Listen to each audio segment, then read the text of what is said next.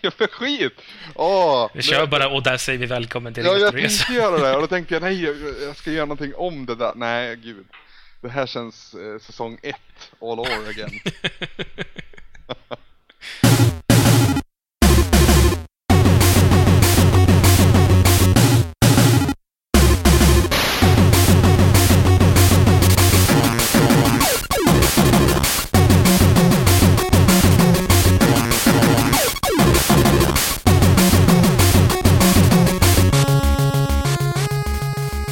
Då säger vi varmt välkomna till Retroresan. Min röst känner igen som Anders Brunlöf och vanligtvis, de allra flesta fall, säger också Samson Wiklund från Malmö med oss. Jajamän. Och det är han även ikväll.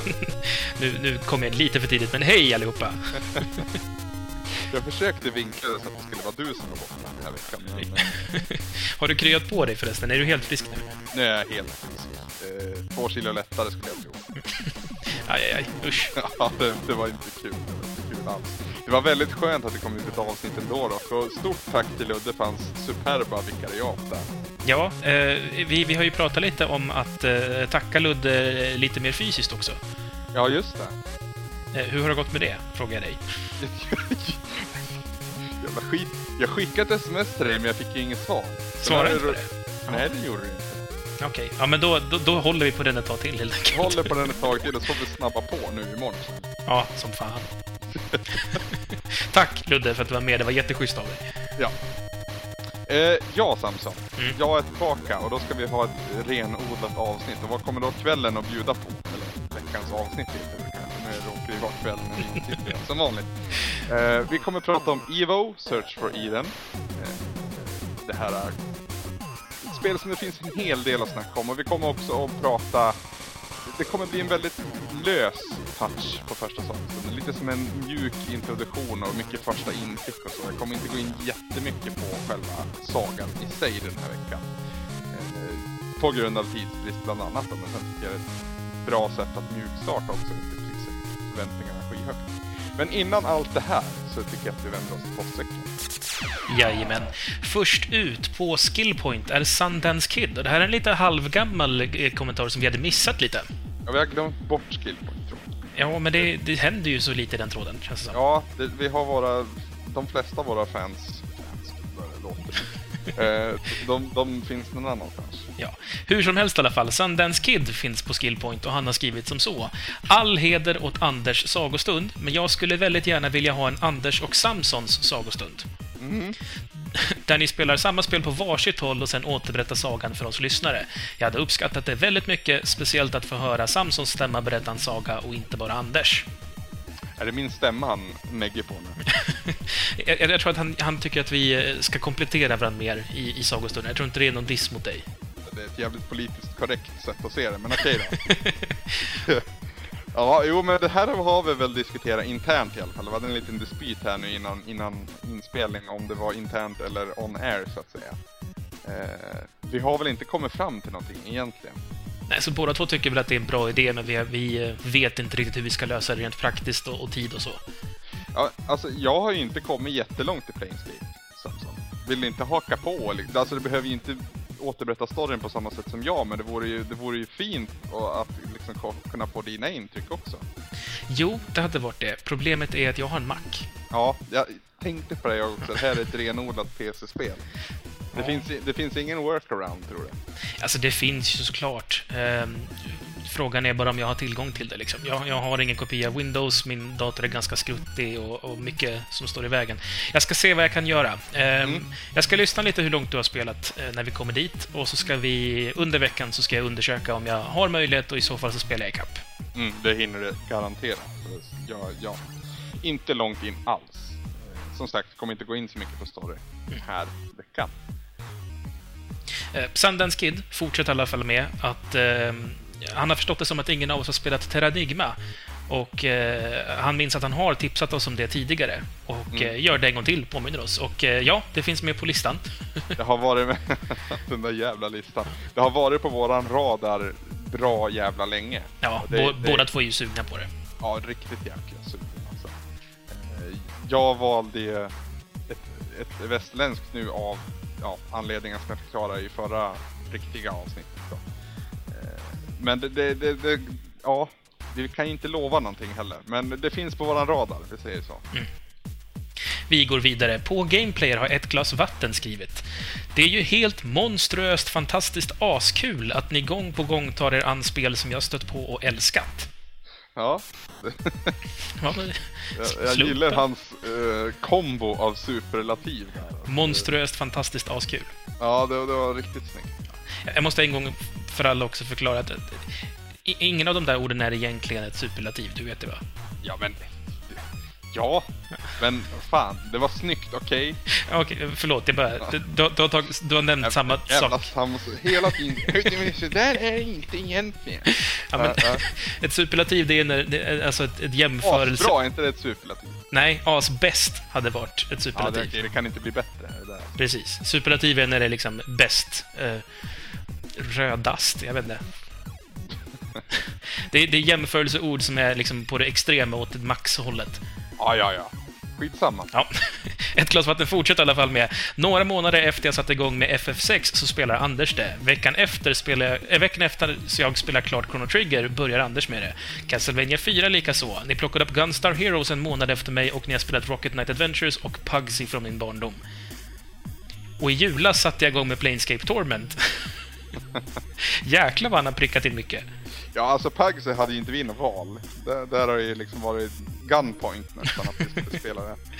uh, nej, men det är ju kul. Det är, det är ju riktigt kul. Jag, jag vet inte om det finns någon, någon röd tråd som riktigt förklarar det här. Att de, de, de här utvalda tittarna kanske har ja, spolats upp på land igen så att säga. Jag vet inte. Men uh, det är jäkligt kul och det, det passar ju väldigt bra. Mm. Han är i alla fall fast, beslut, fast besluten att han ska följa med i Planescape-resan så mycket det går. Vad bra. Sen tycker han också att det skulle vara jättebra om du kunde ange ungefär hur mycket tid du avsätter varje vecka så att han vet vilken takt som krävs. Ja, det skulle jag väl kunna höfta till med någonting nu på sittande på stolen så att säga. Finns det uttryck som heter det? Nu finns det. Ja, precis. Nej, men... I regel, nu utgår jag bara från tidigare spel, så har det handlat om eh, fyra till sex timmar skulle jag väl säga. Fem kan man säga. Ja, men ja, ibland fyra, ibland sex. Det är väldigt stor skillnad. Framförallt i Chrono Trigger kände jag en väldigt stor skillnad på de här fyra och sex timmarna. Um, och sen beror det ju också på hur mycket jag känner att det här... Alltså, jag har en tickande mätare medan jag spelar liksom intryck och eh, saker jag vill berätta. Och någonstans fylls den här upp hela tiden. Uh, Förstår du hur jag menar? Jo, att det, efter ett tag så blir det för mycket liksom. Ja, precis. Och då känner jag att okej, okay, här måste jag stanna. Det här blir en bra sagostund. Eh, nu är det här spelet bra många varv annorlunda som vi ska komma in på sen. Men jag säger fyra till sex timmar även den här gången. Det kan komma att ändras och det kommer troligtvis märkas också. Men vi, vi kör på det här så länge. Mm. Hoppas du har fått svar på din fråga där. Ett glas vatten. På våran sajt så har... Eh... Oxgast eh, lagt ut ett krokben som man säger. Jag tycker ni har svävat ut lite för lite. Så jag lägger ett krokben. Tänk er att ni sitter och spelar och så hoppar Crang plötsligt in genom fönstret och ropar av någon oförklarlig anledning: ja, ni vet vad vid det här laget. Jag vill höra det en gång till. Strimlan!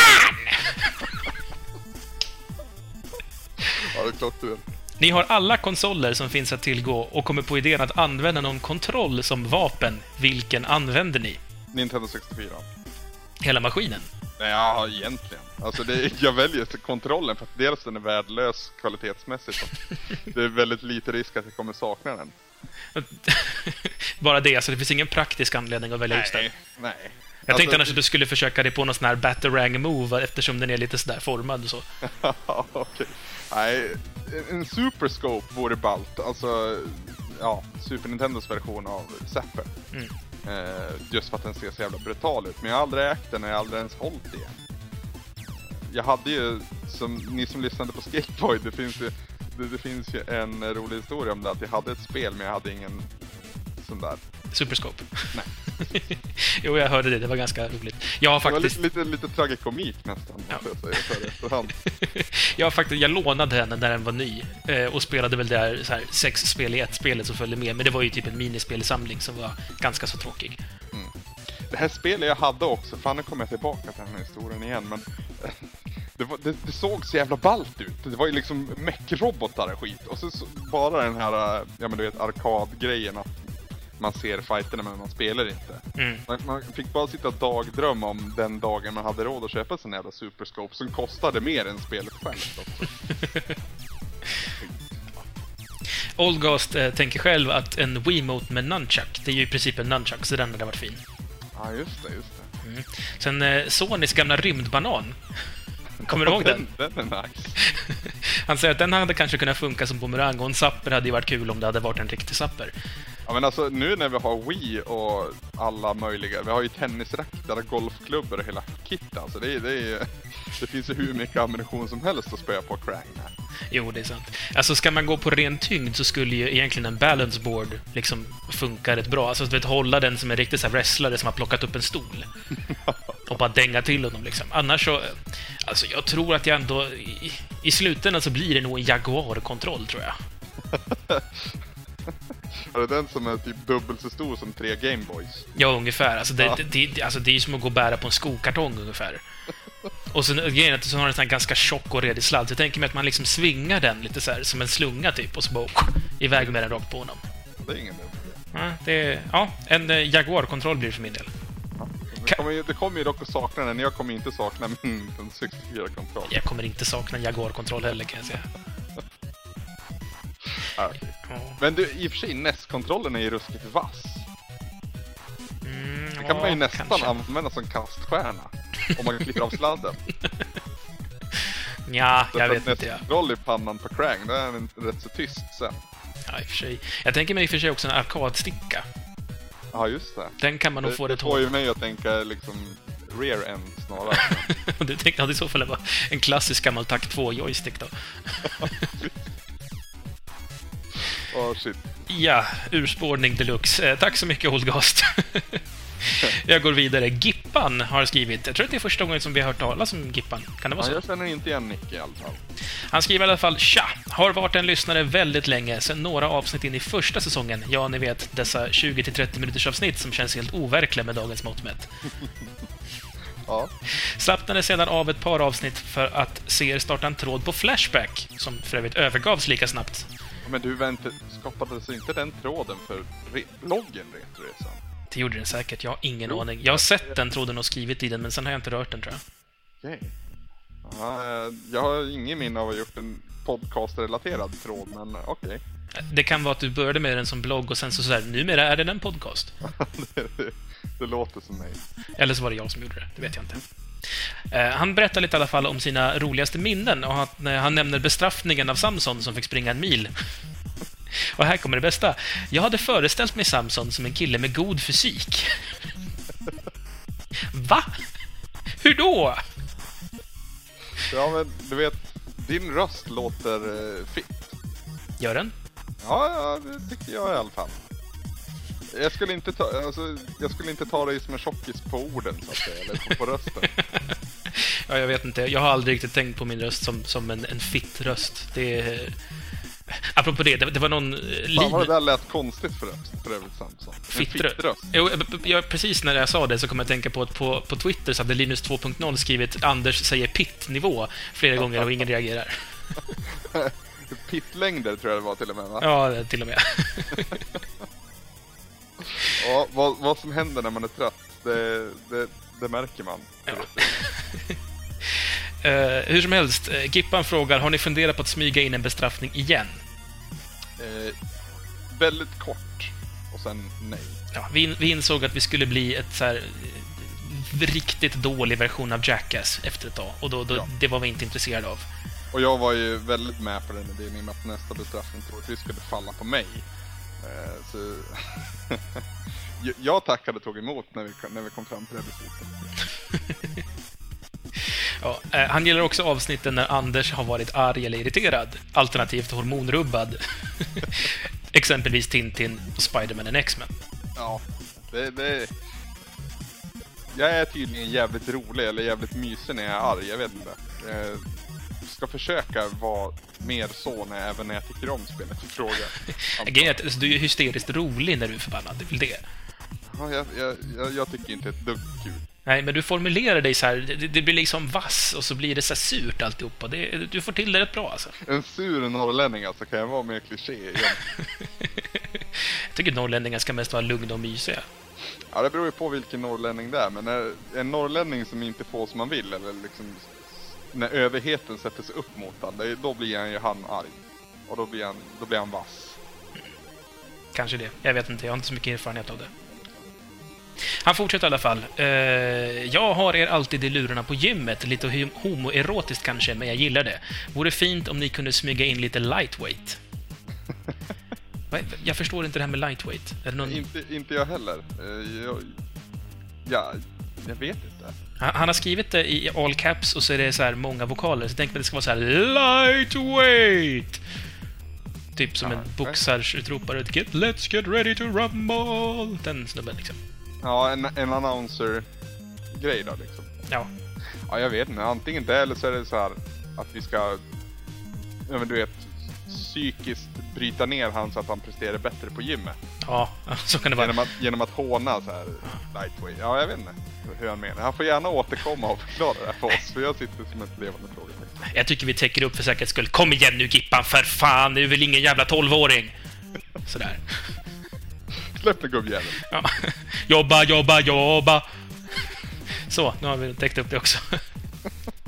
uh, han uh, säger också att vi syns väl på Retrospelsmässan tjugoåttonde maj. Ja. Just mm, jag ska försöka. Jag har inte bokat någon biljett eller så, men jag, jag ska försöka ställa vara där. Boka biljett. Ja, det är det, du ska åka tåg dit. Ja, precis. Ja. Ja. Jag åker bil. Jag är norrlänning. De åker mycket bil, har jag förstått. Ja, de, de, de, är sin e- de sköter sin egen grej, liksom. De är inte beroende av någon annan. Jag, trodde... jag, har, jag har jättemånga teorier om, om min förkärlek till att åka, med, åka bil. Jag tycker också om att åka bil, jag bara har inget körkort. Nej, men alltså, för mig fanns det inget annat än att skaffa körkort. Jag, jag tror det är där det handlar om. Att... Ja, alltså... För mig fanns det inte heller, men det fanns ingen å- å- övningsköra med och det fanns inga pengar att å- göra något sånt med. Nej. Nej. Nej, men alltså, jag utgår ju bara från mig själv, så att säga. Ja, komma här och försöka misskreditera mitt icke-körkortshavande. Nej, men det, det, snarare är det så att där jag är uppväxt och där, där, där jag kommer ifrån, där kan man inte ta bussen eller tåget någonstans. För att det är liksom, ja, som hemma hos morsan och farsan så är det liksom en, en halv mil till tågstationen eller busstationen. Ja, men det var det ju där jag bodde också. Men hur löste du det då då? Jag fick cykla. Ja, jo, det går ju ett tag. Mm. Skitkul på vintern kan jag säga. Det kan jag tro att det inte var. Skitsamma. Ja. eh, avslutningsvis så säger Gippen att eh, vi har lärt honom att uppskatta spelmusik. Vi har lärt honom otroligt mycket kurios om spel som inte alltid funkar på krogen. Och vi har lärt honom innebörden av pixelperfektion. Ja, det är ju skitbra. Eh, jag tror du får vända dig någon annanstans om du vill ha råd att hur du ska ragga på krogen. Liksom. Jag... Eh, Ja, min bästa raggningsteknik är ju att liksom överbevisa hur plumpig och dålig jag egentligen är, och så är det lite charmigt. Det är, det är väl det enda rådet, alltså vara överärlig liksom. Erkänn saker du aldrig skulle kunna tänka dig erkänna. Det, det brukar faktiskt funka. Jag är en ganska dålig pojkvän, jag är ganska mycket så här, städar inte och jag är otrogen ibland och så. Skulle ja, dansa? Inte, inte så, för det, för det första är det inte sant. Men så här, smågulliga saker. Hitta små egenheter i dig som, som är lite smågulligt och så erkänner man det på ett rätt sätt. Så det, det, det skulle jag säga funkar. Jag skulle säga, alltså, först och främst så vill jag alltid säga att jag raggar inte, jag blir raggad på. Ja, ja. Vilket faktiskt stämmer, för typ alla så här riktigt bra raggningskvällar för mig har varit att folk har raggat upp mig, inte tvärtom. Okay. De gånger jag har raggat så har det mest varit... Alltså det är mer att jag gör mig själv intressant. Genom att vara typ... Alltså, podcastvärd. Nej, snarare så här. Helst ska det vara på en hemmafest, för det är alltid bättre än på krogen. Och så ska det gärna, ska det gärna vara att jag så här inte riktigt känner de som bor där. Så jag har typ inte super mycket liksom at stake med att göra bort mig. Eller typ sådana saker, så att man typ vågar göra lite så här barnsliga saker och, och fåna mig lite. Och så här, du vet, bjuda på sig själv riktigt ordentligt. Okej. Okay. Ja, vi har ju en berömd historia, men den kanske inte gav någon ragg direkt. Men om man, man tänker sig alltså, men om man tänker sig den attityden, fast kanske inte liksom sådär aggressivt och sådär grovt. hypotetiskt, om du hade träffat en tjej och blivit tillsammans, om, om, om Frankie var tjejen som du blev tillsammans med på grund av din stripparhistoria. Ja, alltså vadå? Det, det, det hade ju kanske lett till något, ett intressant någonting förhållande. Någonting att berätta för barnbarna, verkligen. Ja, vet ni? Mamma, träffades ni? Ja, nej, men, nej, men kanske mer, alltså, så här, det vet jag, det, det är någon som så här råkar ratta in en radiostation som spelar tango, att man kanske typ så här helt iskallt plockar upp en blomma för någon var, stoppar den i munnen, bjuder upp någon och bara så här dansar riktigt ful tango med dem. Mm. Att bara bjuda på det liksom. Mm. Att våga vara liksom, att, att inte bry sig så mycket om, om att det här kanske är töntigt, utan bara göra det liksom. Ja men, ja, men det är väl lite på den fiolen jag spelar också. Att jag, jag sätter mig själv i rampljuset utan att göra det liksom... Vad ska man säga? Jag sätter mig själv på pottan medvetet och så ser, ser jag rätt skärm ut när jag sitter där. Ja, kanske. vi, får, vi får prova varandra någon gång. Vi får gå ut och så ska jag så här, ratea din raggningsteknik och så får du ratea min. Jag är så jävla off-game nu så du förstår inte. Är du så här samboskadad? Ja, så in i helvete. Det... Nu låter det som att det är någonting negativt. Jag, jag tycker jättemycket om Emily, men äh, jag, jag skulle behöva lite träning, tror jag. Med ett montage i bakgrunden. Så, så om, om du blir dumpad så, så behöver du någon, så här, någon som kan vaka över dig? Precis. Ja. jag, jag måste säga det här, Samson. Jag trodde inte att vi skulle prata om, prata om raggningsteknik när vi började spela in ikväll. Men det var, det var kul. Det trodde inte jag heller.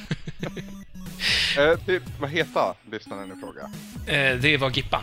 Gippan. Kul att du finns med oss och kul att höra från dig. Mm. Eh, vi misstänker att det finns fler som du som, som gömmer sig bakom... An, ja. Inte vet jag vad de gömmer sig bakom. Men det, alltså, de finns där fast de kommenterar inte. Och det är jättekul. Det är helt okej okay, att säga. Vi, vi får ju ut mer av kommentarer, men jag, jag är ju den personen själv att jag kommenterar oftast inte på det jag lyssnar på. Inte jag heller, men jag ska vara ärlig. Nej, så det, det, det är helt okej. Okay. Nu har det blivit bullen av det här, nu får vi gå vidare. Sist av allt så hälsar Gippen att han också är en grovarbetare. Jobba, jobba, jobba. Du ser. Så. Eh, Belgiska bombaren. Det här får nog bli den sista kommentaren idag. Eh, Belgiska bombaren tycker att det ska bli kul med Planescape Torment, men så kommer han med lite kritik vad gäller eh, vårt övriga val av spel. Mm-hmm. Jag har fått nog av alla fucking jävla plattformspel, och då menar jag även actionspel i plattformsperspektiv. Okej. Okay. Va, vad har vi att säga om det? Synd. Nej, men alltså det, vi försöker ju variera oss, och jag tycker att vi har gjort det bättre på senare tiden. Vi, vi hade en period där i höstas då det var mycket samma samma. Sen är det ju faktiskt så att den perioden vi siktar in oss på är väldigt plattformsdominerat. Sen är det ju som, som veckans spel, alltså det är inte ett renodlat plattformsspel, det är ett rollspel ur plattformsperspektiv. Och både där vi pratar om så att säga, men också att spela spelet själv. Det är, in, det är inte samma upplevelse som att spela Super Mario World. Verkligen inte. Nej. Så jag förstår vart kritiken kommer ifrån. Och, så, men ja, så ser det ut med, från våra vinkel. Och eh, det finns fler sätt att variera sig än just själva plattformsbiten. Vi har ju en hel del annat på gång, kan vi väl säga. Så trösta lite där. Häng kvar helt enkelt. Ja, precis. Vi är rätt charmiga ändå, ska du säga. Jag kom på en sista som vi måste ha med ändå också. Ja, jag, jag har också ett par. Eller jag tror vi tänker på samma. Ja, den jag tänker ta upp, det är Avgrundsvrål. Mm. Som kort och gott säger årets spelpodcast tjugohundratio. Och det är alltså level sjus omröstning han syftar på. Mm, den blev officiell idag. Igår va? Igår tror jag. Igår var det. Ja, alltså onsdag då, för det som inte vet vad vi håller på med. Hur som helst i alla fall, vi tog en delad andra plats tillsammans med Spelradio. Det är ju stort alltså. Det är jävligt stort, det är Radio Gamer som ligger ovanför oss. Ja. Nej, jag, jag ska inte säga något. Ja, precis, det är, det är gjort det är Ja, jävligt gjort. Nej, jag, jag tycker, jag är supernöjd med den placeringen alltså. Och så kul att vi kommer, vi, det är på folkets val vi når dit så att säga. Mm. I mångt och mycket, alltså det visste fanns Eh, även jurymedlemmar som röstade bra på oss, men eh, valde andra podcast då eh, för oss. Eh, och det får man väl göra. Det är liksom Så, men jag, jag tycker det är kul att se att det är hos folket vi har mest kärlek. Mm. Det var det, var det jag försöker förmedla. Jag tycker, alltså, det, jag tycker att det är väldigt kul överlag att vi hamnar så högt upp. Sen också, alltså Radio Gamer vinner ju på tjugotvå poäng. Mm. Eh, och och det, de är ju störst, det är inte så konstigt. De är, vi har pratat om dem tillräckligt. Spelradion tillsammans med oss de, delar andra platsen då. Mm. Eh, och spelradion finns ju inte längre egentligen. Eller nej, de, de fanns ju Loading Live eller någonting sånt heter det nu, va? Jaha, det finns en, en radio nu på Loading. Ja, jag vet inte om det är samma gäng eller någonting sånt, men jag vet att deras avsnitt också dyker upp på Spelradions gamla sajt. Aha, där ser man. Eh, jag tror det är lite mer, vad ska man säga, vad titeln antyder till, alltså att det är live, live, in, live avsnitt vid specifika händelser. Okej. Okay. Ungefär vid, någon, vid tre D S-teckningen. Jaha, jag har missat det. Jag som tänkte så här, fan vad nice, nästa gång så seglar vi upp och liksom så. Ja, nej, det, det kommer aldrig gå. Ja. Vi måste göra tråkig radio för att komma så. Oh, vi... oh snap! Nej, men vi är för nischade, Samson. Det är inte alla som gillar retro. Vi måste göra en sån här där vi pratar om veckans nyheter och skit för att vi ska nå upp dit. Ja, de säger det. Mm. Hur som helst så säger i alla fall Lagrundsvål, alltså varför han tar upp det här. Nu är det slut på det här, vi är bara två vanliga killar. Ni är the big ones nu. Ja, jo, det beror ju på hur man ser det. Men det, alltså, det är inte därför jag har tjatat om det här. Nu måste jag ju försvara mig lite ändå. Utan det är ju att det är ingenting som gör mig märkvärdig i Anders från Retroresan-rollen. Förutom att jag pratar om spel. Men alltså det finns ju hur många som helst med samma meriter och bättre än mig. Det är väl där jag har försökt förmedla. Så du vill inte... Du, du säger gärna att själva podcasten är stor, men du är inte stor. Nej, jag tycker verkligen inte det. Alltså, nej. Alltså, jag har väl kanske... Gud, vad det här låter. Men jag, jag har ju fått en, en, en roll och en plats tack vare Retroresan i mångt och mycket. Både här och där, så att säga. Men det är ingen... Alltså, det, jag har ju ingenting jag kan stoppa i min C V. Jag har ingen journalistutbildning eller någonting sånt. Eller jag har ingen radioerfarenhet. Så att det finns ingenting som gör mig värd att vara på den platsen jag är, förutom det jag har gjort i Retroresan. Och det har jag gjort som en, en vanlig vanlig kille. En vanlig kille. Ja. Släpp det, Anders, vi är gudar. Ja, ja okej, okej då. Ja, eh, jag har inga fler kommentarer som jag tänkte ta upp. Hade du några? Nej, jag ville prata lite mer om den här level sju-omröstningen. Och kul det är att eh, rätt låt vann, höll jag på att säga. Nej, men framförallt att Tove vann årets spelskribent. Det tycker jag, det är så klockrent. Ja, och hon vinner så stort. Det är ja, så härligt att se. Det är riktigt kul. Alltså, vi älskar ju Tove. Och Tove älskar ju oss. Så det är en, en match made in heaven här. Mm. Eh, nam, nam, nam. Och grattis! Nam, nam. Eh, har du träffat Tove eller? Nej, jag har ju inte det här, din jävel. Nej, men jag har det här av ja. nam, nam, nam. Ja, ja, ja. Ah, vi älskar Tove. Eh, En annan värdevinnare är helt klart Blågimap. De, de gör ju det alla andra försöker göra så jävla mycket bättre än någon annan. Mm. Jag, jag tycker det är kul också att Gaminggrannar och Svampriket kommer så högt upp också. Ja, som är rätt så nya. Så jag tror inte någon av dem har firat ett år än. Nej, just det. Det, ja, det blir väl snart där, tror jag. Som de, som... Blågimap har ju ändå rullat två år nu, tror jag. Ja. Så det är jävla props till dem och suveräna bloggar båda två. Mm. Ja, jäkligt bra. Eh, och årets spelskribent tog vi, ja. Och podcast var ju de där, när jag tappade vad de heter. Mm. Jaha. Jag försöker dissa, men du är inte, för, du är inte tillräckligt med. Nej, jag är aldrig med. Ska vi prata Evo istället kanske? Alldeles strax, så kan jag en sista grej bara. eh, på, på den här level sju-sajten där de presenterar vinnarna så har de ju kommentarer på varje så här, där de presenterar. Ja. Och här har jag reagerat. Det står så här. Radioproffsen på Radio Gamer tog hem en ganska enkel seger. Frågan är vart spelradions nostalgiröster tar vägen nästa år och om den någorlunda nystartade Gone Gaming fortsätter att växa. Hallå! Vänta, de tar upp första platsen och sen andra platsen, sen hoppar de till fjärde platsen. Ja, och vi kom faktiskt på delad andra plats. Mm. Hallå där, level sju. Vi är, vi är punkiga alternativet som inte de creddiga killarna vill prata om. Ja, det måste vara så. Erik Hansson, skärpning. Vi har ju snackat, du och jag, vi gillar ju varandra. Vad är det här? Nej, vi, vi måste göra en sån här vanlig podcast, alltså. Ja. Vad, vad ska vi ha för sponsorer, tycker du? Jag inte vet jag. Ica. Jag vill ha gratis energidryck, det skulle vara nice. Ja, kanske. Vi får prata med Monster eller någonting. Jag vet inte, det är du som kan sånt där. Vilken är god då? Jag är ju en förkärlek till extrem cola, men det är liksom Premiere, eller vad heter de? De säljs på Willys i alla fall. Ja, ingen aning om vad du pratar om. Det, det är en rätt så bra efterträdare till Jolts position. Okej, okay. Ja, men det kan jag gå med på. Mountain Dew tycker jag är gott, det kan man ja, köpa. Ja, men det är så jävla dyrt. Ja, fjorton spänn burken på Ica. Liksom. Ja, men nu ska vi vara sponsrade människor, det ska inte kosta ett öre för oss. Men det, du, det det. Ska vi prata spel istället? Det tycker jag. Spelet för veckan är då alltså Evo. Jag antar att Evo står för Evolution för övrigt. Ja, förhoppningsvis. Det vore väl väldigt konstigt om det inte var det. Undertitel i alla fall Search for Eden.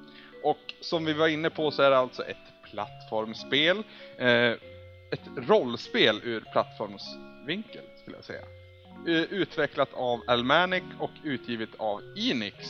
Kom till Nordamerika i juli nittonhundranittiotre. Har väl inte, vad jag kan se i alla fall, vad jag vet, haft någon svensk eller europeisk release. Inte vad jag vet faktiskt. Jag har för mig att det bara är Nordamerika som gäller här. Mm. Eh, ja, den här storyn är ju rätt så intressant. Eh, som sagt, det utspelar sig under en jävla massa år. Och liksom temat är ju evolution då. Och utvecklas eh, som allt, ja, allt från en fisk till... Var du en drake någon gång? Ja, min, min drake ägde rön, kan jag säga. Det gjorde min också. Det utspelar sig faktiskt under fyra komma sex miljarder år. Ja, och det är, det är ju ett tag. Ja. Eh, originaltiteln är alltså fyrtiosex Okunen Monogotari Harukanaru Eden E. Mm. Vilket då betyder four point six billion year story to distant Eden. Ja, det är helt sjukt. Mm. Det är jävligt kul idé måste jag säga. Det, det, det genomförs faktiskt också rätt bra. Vi kommer till det. Eh, storymässigt som sagt, så det kretsar väl kring eh, Gaia på något vis. Eh, solens dotter? Ja, i, i, alltså i mångt och mycket är det något sånt att det, eh, du har Gaia som är alltså då planeten jorden, eller eh, förkroppsligandet av jorden på något vis, som då är en, en kvinna med väldigt flödande blått hår. Ja, det, alltså, det, ja, det är ju ja. Vatten i det där håret, jag tolkar det som. Ah, så kanske det är. Ja, nej, jag, vet inte. Jag tänkte i och med att hon var jorden då, så var håret i vattnet då, så tyckte jag. Ja, ja, men säkert. Jag vet inte riktigt. Hur, hur kör man i alla fall? Det, det är något sådär med att eh, på Gaia då så ska eh, du utvecklas till att bli eh, i princip högst i näringskedjan då. Alltså, alltså bli liksom den ledande eh, kreaturet på, på hennes jord och sen då få vara med henne då i Eden. Mm. Du ska hitta Eden, det är ju som, som titeln anger. Mm. Och det tar ju ett tag, bokstavligen, att hitta det där stället. Men ja, det är en jävligt intressant resa. Ja. Ska också påpekas att, då att en massa mystiska kristaller då eh, råkar befinna sig på jorden. Och de eh, ändrar lite på hennes planer. Mm. Eh, och och det, det är någonting mystiskt då med de här kristallerna. Som, som eh, en del av uppdraget är att ta reda på det också. Precis, och det är väl lite där som gör att man kan göra ett, man kan göra lite mer regelrätta spelmoment i själva spelet. Annars vore det kanske lite enkelt att bara liksom äta och utvecklas, äta och utvecklas hela tiden. Men ja, ska vi gå in på köttet på benen så att säga. eh, presentationen först och främst. Och eh, jag frågar dig Samson, vem skulle jag annars fråga? Ja. Hur tycker du att det ser ut först och främst? Ja, så jag, jag gillar hur det ser ut. Jag tycker att det, eh, det, det, det är liksom ganska så sparsamt egentligen, men det är ändå inte tråkigt. Mm. Eh, det, det finns liksom, det, dels så är det liksom väldigt söta och fina djur, de flesta. En del ser ju riktigt elaka ut också, men det, det är liksom eh, lite så här cartoony stil på alla gubbar, och det, det känns som att det funkar rätt bra i kontexten, för det hade kunnat blivit väldigt, väldigt seriöst. Spår kör ju också på en sån här liten barnsligare stil, och det, det tycker jag funkar väldigt bra i det här, för att skulle du få det liksom verklighetstroget så skulle du nog inte köpa alla de här bizarra utvecklingarna som du kan göra på ditt lilla djur. Nej, men precis. Alltså, så, det var ju ännu mer tydligt i spår, men alltså just av den grafiska stilen så kan man göra djur som skulle se helt groteska ut i verkligheten ser ändå rätt så balla och okej ut i de här två spelen. Mm, precis. Där tror jag vi, vi slutar prata om spår. För det, det finns väldigt många likheter, men vi ska försöka hålla oss till ämnet. Mm. Eh, jag vet inte om det går in under presentationen, men eh, bandesignen har jag haft enorma problem med. Mm-hmm. Hur, ja men den är så jävla tråkig. Alltså, många banor är liksom, du ska gå från höger till vänster. Ja, alltså det är helt platt, inte ens något att ja, hoppa på i många gånger. Precis, och det, visst det kommer fiender och så, men det egentligen så betyder det att du kan hålla in en knapp och masha attackknappen. Och på det här viset klarar den delen av banan, eller vad man ska säga. Det är lite diffust vad som är bana och inte i det här spelet. Mm, alltså det är mycket som känns mer som så här, här har du en transportsträcka eller här har du ett, ett grindställe där du bara ska liksom äta så att du får, alltså det är också, vi har ju glömt nämna att man får ju evolutionspoäng. Alltså varje gång du äter något i princip, och du äter allt du har ihjäl, så, så får du evolutionspoäng och de växlar då in mot att utvecklas. Och du kan utvecklas för olika delar av din kropp då, huvud, svans, kropp, ben et cetera. Mm. Um, ja, vi har lyssnare som är med oss också. Det kul. Mm, det är Pibb och det är Robidou som är med. Robidou var han som önskade, va? Jajamän, och eh, Robidou säger eh, mysig grafik rakt igenom. Tycker nästan alla fiender är snygga och egna. Mm. Ja, fienden är väl inte det, något problem med heller, tycker jag. Utan det, inte, inte någon karaktär, så att säga. Utan det är snarare den här, den här platsen vi är på som jag tycker är lite, lite tunn. Mm, men det, det är mer bandesign än grafik egentligen. Ja, fast jag tycker ändå också bakgrunderna är lite... Det finns parallax-scrollning, för att använda uttryck som du älskar. Men eh, det finns lite för lite, kan jag nästan känna. Det, det, det känns lite väl platt. Fast när den används så används den ofta ganska snyggt, tyckte jag. För det är alltså... Den, de har ju ja, många rent, lager parallax-scrollning. Ja, precis. Ju... Alltså, ren, förlåt Samson, men rent tekniskt så är jag med dig. Det är snarare det bilden jag får när jag tittar på det som är liksom inte ger mig så mycket. Okay. Det är själva uppteckningen. Alltså det, det tekniska bakom de här kugghjulen som snurrar för att klicka med varandra. Det ser jag är bra skapat och det, det ska de ha cred för. Okay, det, det, det är den allmänna visuella liksom, layouten på det som du inte är så förtjust i. Precis, jag tycker den är lite för... Eh, lite för rak och lite för tunn och lite för enkelspårig. Det här med enkelspårig tycker jag är en grej, för jag tycker att det, alltså, miljöerna ser så himla likadana ut. Alltså visst, man är ju liksom i havet och sen är man i urtiden och sen så är man i istid och så är man liksom i, i lite mer skogstid, men det, det ser ungefär likadant ut hela tiden. Och det är väl det. Alltså visst, när, det är, när du är uppe i bergen så är det snö och då är det vitt överallt, men det känns liksom inte som att det är så stor skillnad. Det är samma former på, på alltså när det är så här klippavsatser och det, det Det är liksom inte... Alltså när man ändå har så mycket att jobba med. Man har liksom urhaven och sen har man dinosaurietiden. Alltså det är ju väldigt stor skillnad mellan de två i verkligheten. Men man har liksom inte nyttjat det riktigt. Nej, man har gjort två paletter. Och det här är för den världen... Eller det här är för den... Det är väl kapitel indelativa. Men det är väl tidsepoker det har att göra med i grund och botten. Mm. Och man, man har liksom... Man har ju skapat väldigt olika beroende på tidsepok. Men där i sen, i varje påse så att säga, så finns det inte så mycket variation. Mm. Utan variationen blir när du åker mellan, eller när du, när du avancerar i epok. Det var rätt konstigt, men jag tror folk förstår vad jag menar. De olika tidsåldrarna är för övrigt, ja, på engelska Devonian period, alltså ja, the world before land som den kallas i spelet. Mm. Uh, Carboniferous land, uh, det vill säga early creatures of land. Uh, Jurassic period, alltså dinosaurietidsåldern, och paleogeneran som alltså är istiden, och sen neogenperioden som är då den tidiga människan. Ja, ja precis. Då, ja, däggdjuren kom egentligen under istiden, va, i det här spelet. Ja, precis. I paleogenperioden. Ja, precis. Ja. Uh, det var presentationen vi pratade om. Ja, precis. Det var där, det var där vi stod. Uh, Ja, vi har väl nämnt... Vad, vad, vad tyckte våra lyssnare då förresten? Vi hade en till, va? Ja, fast Bibb har inte skrivit om grafiken. Så vi, vi, okay. Jag kommer till honom senare när han är med. Okej. Okay. Men musiken då, Samson, och ljudet generellt? Musiken tycker jag... Alltså, den är stämningsfull, musiken. Mm. Eh, men den är väldigt mycket en ljudmatta. Jag tycker inte det är något spår som verkligen så här, jag går och trallar på eller liksom sätter sig i skallen på. Det är, jag gillar den här lite fridfulla, eteriska känslan man får när man är på världskartan. Mm. Den är väldigt så här typ... Du, du, du, du, du, lite så här morgonen... Tycker inte du ActRaiser-vibbar av den? Lite. Jag fick väl mer det, så nu kommer jag inte ihåg vad det här klassiska verket heter som börjar typ med samma toner också. Okej. Okay. Men det, det, det kändes väldigt så här mysigt och fint och det var liksom så här full av hopp och, och liksom så här, nu ska jag mig ut på äventyr och sådär. Men, men själva banorna i sig, alltså det blir ju...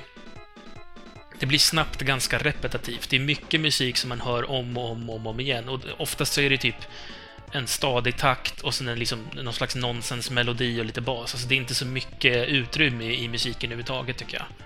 Ja, det är så... Jag är ju med dig. Jag, jag tycker att det, det för det mesta är en ljudmatta. Ibland också sticker ljudmattan ut på helt fel sätt. Och det är när de har tag... Det finns, jag tror det är framförallt ett spår jag tänker på. Eh, som gör riktigt jävla illa i öronen. Den, den är så otroligt kort och tråkig i sammansättning och liksom arrangemang. Så att det blir, det blir en kort trudelutt som också är lite så här skränig och jobbig av sig. Och den här återkommer om och om, om igen. Det är liksom som att lyssna på någonting riktigt vedervärdigt på repeat. Eller he- ännu hellre att skivan hackar under ett väldigt jobbigt parti under en låt. Det är lite så den, den känslan jag fick under det här segmentet. Jag, jag tror inte det är en bossfight. Däremot så är det i stil med liksom ett sånt moment i spelet. Mm. Robidou är inne på något liknande. uh, Han tycker att musiken är mest stämningsfull, men sen finns det en av melodierna som fastnar i hjärnan. Mm. Jag misstänker att det är samma ni tänker på.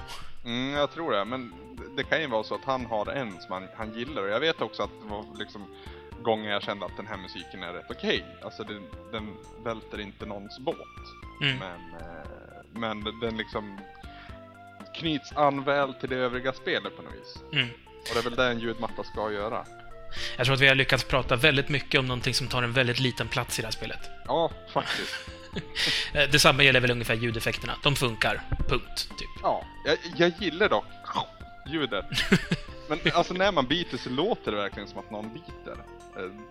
Det är sån här sånt som din, förlåt, men det skulle inte det skulle inte i regel funkar inte på Mega Drive.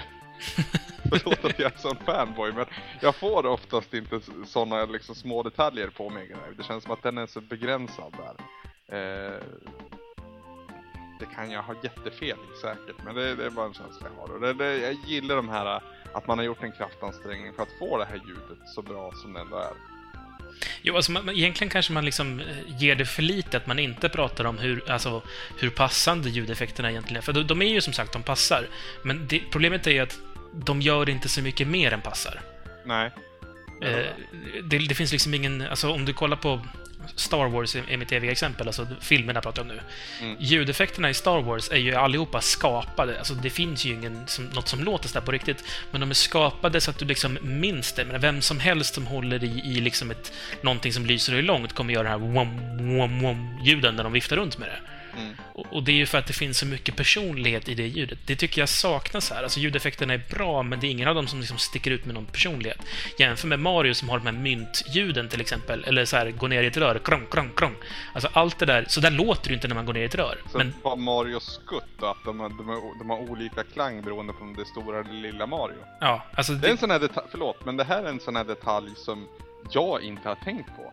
Och sen är Emily, jag... typ tvingade in henne på gameplay när, när jag var skribent där. Mm. Eh, så, så skrev hon ett blogginlägg om det där och jag bara, wow, så är det ju faktiskt. Någonting som inte jag hade tänkt på. Mm, ja. Off topic tror jag det där kallas. Ja, våra flickvänner är ju antagligen smartare än både du och jag. Ja, det säger vi inte högt bara. Nej, de lyssnar inte så att vi kan prata om det här. Ja, eh, ska vi gå vidare kanske? Ja, och då är vi väl på kontroll och gameplay vi ska prata om. Ja, precis. Vi börjar med kontrollen och... Eh, jag har inga problem med kontrollen här så länge den inte knyts an till gameplay. förstår, du, förstår du hur jag menar? Tyvärr ja, men jag tror att man måste ha spelat spelet för det, så jag tror att du får utveckla det där lite. Ja, precis. Nej men alltså, som sagt, i regel så handlar det om att du ska äta. Det måste jag säga, det, det här gillar jag. Det, här, det är verkligen så här...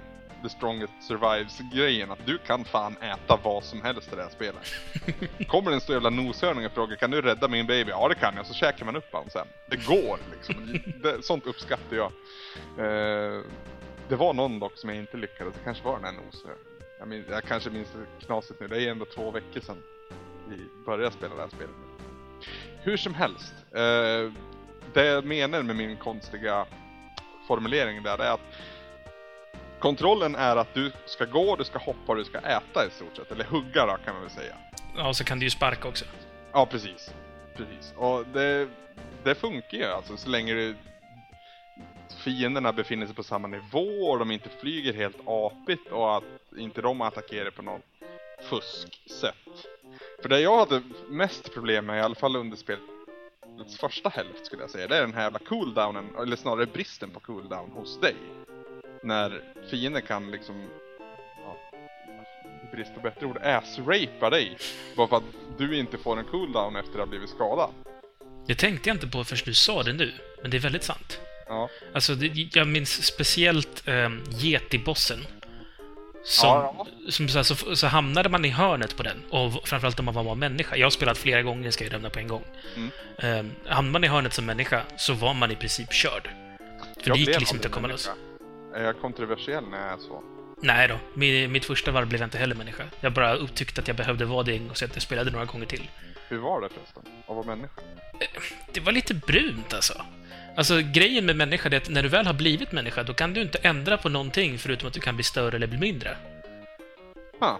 Och det, det blev ganska jobbigt för att man tycker så här, för jag, alltså den gången jag ville bli människa så, så liksom, ja, man får lite hint som så här, typ du kan bli människa nu, så. Mm.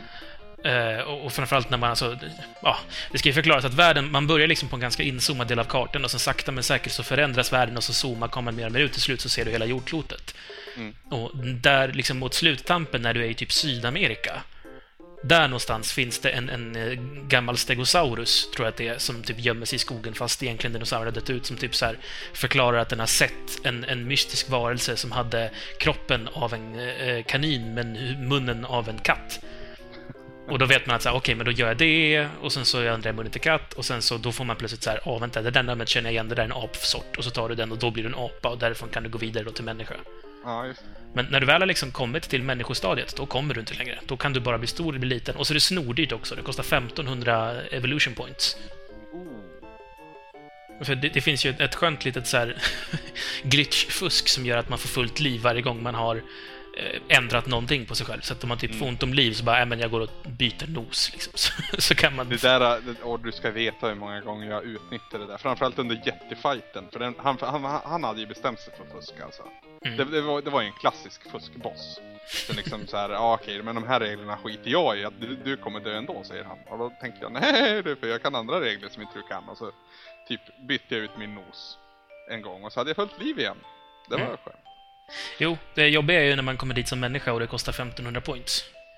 Då är man inte lika liksom pigg på att säga, okej, okay, men vänta, jag ska bara gå och grinda femton tusen points så att jag kan göra det här tio gånger under en fight liksom.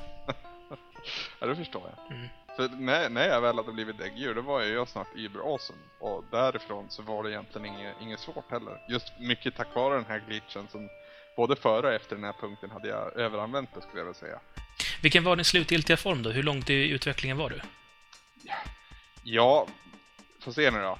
Jag var typ en noshörningstiger. Okej, okay, så det var ändå ett däggdjur? Det kom ja, så. ja, ja.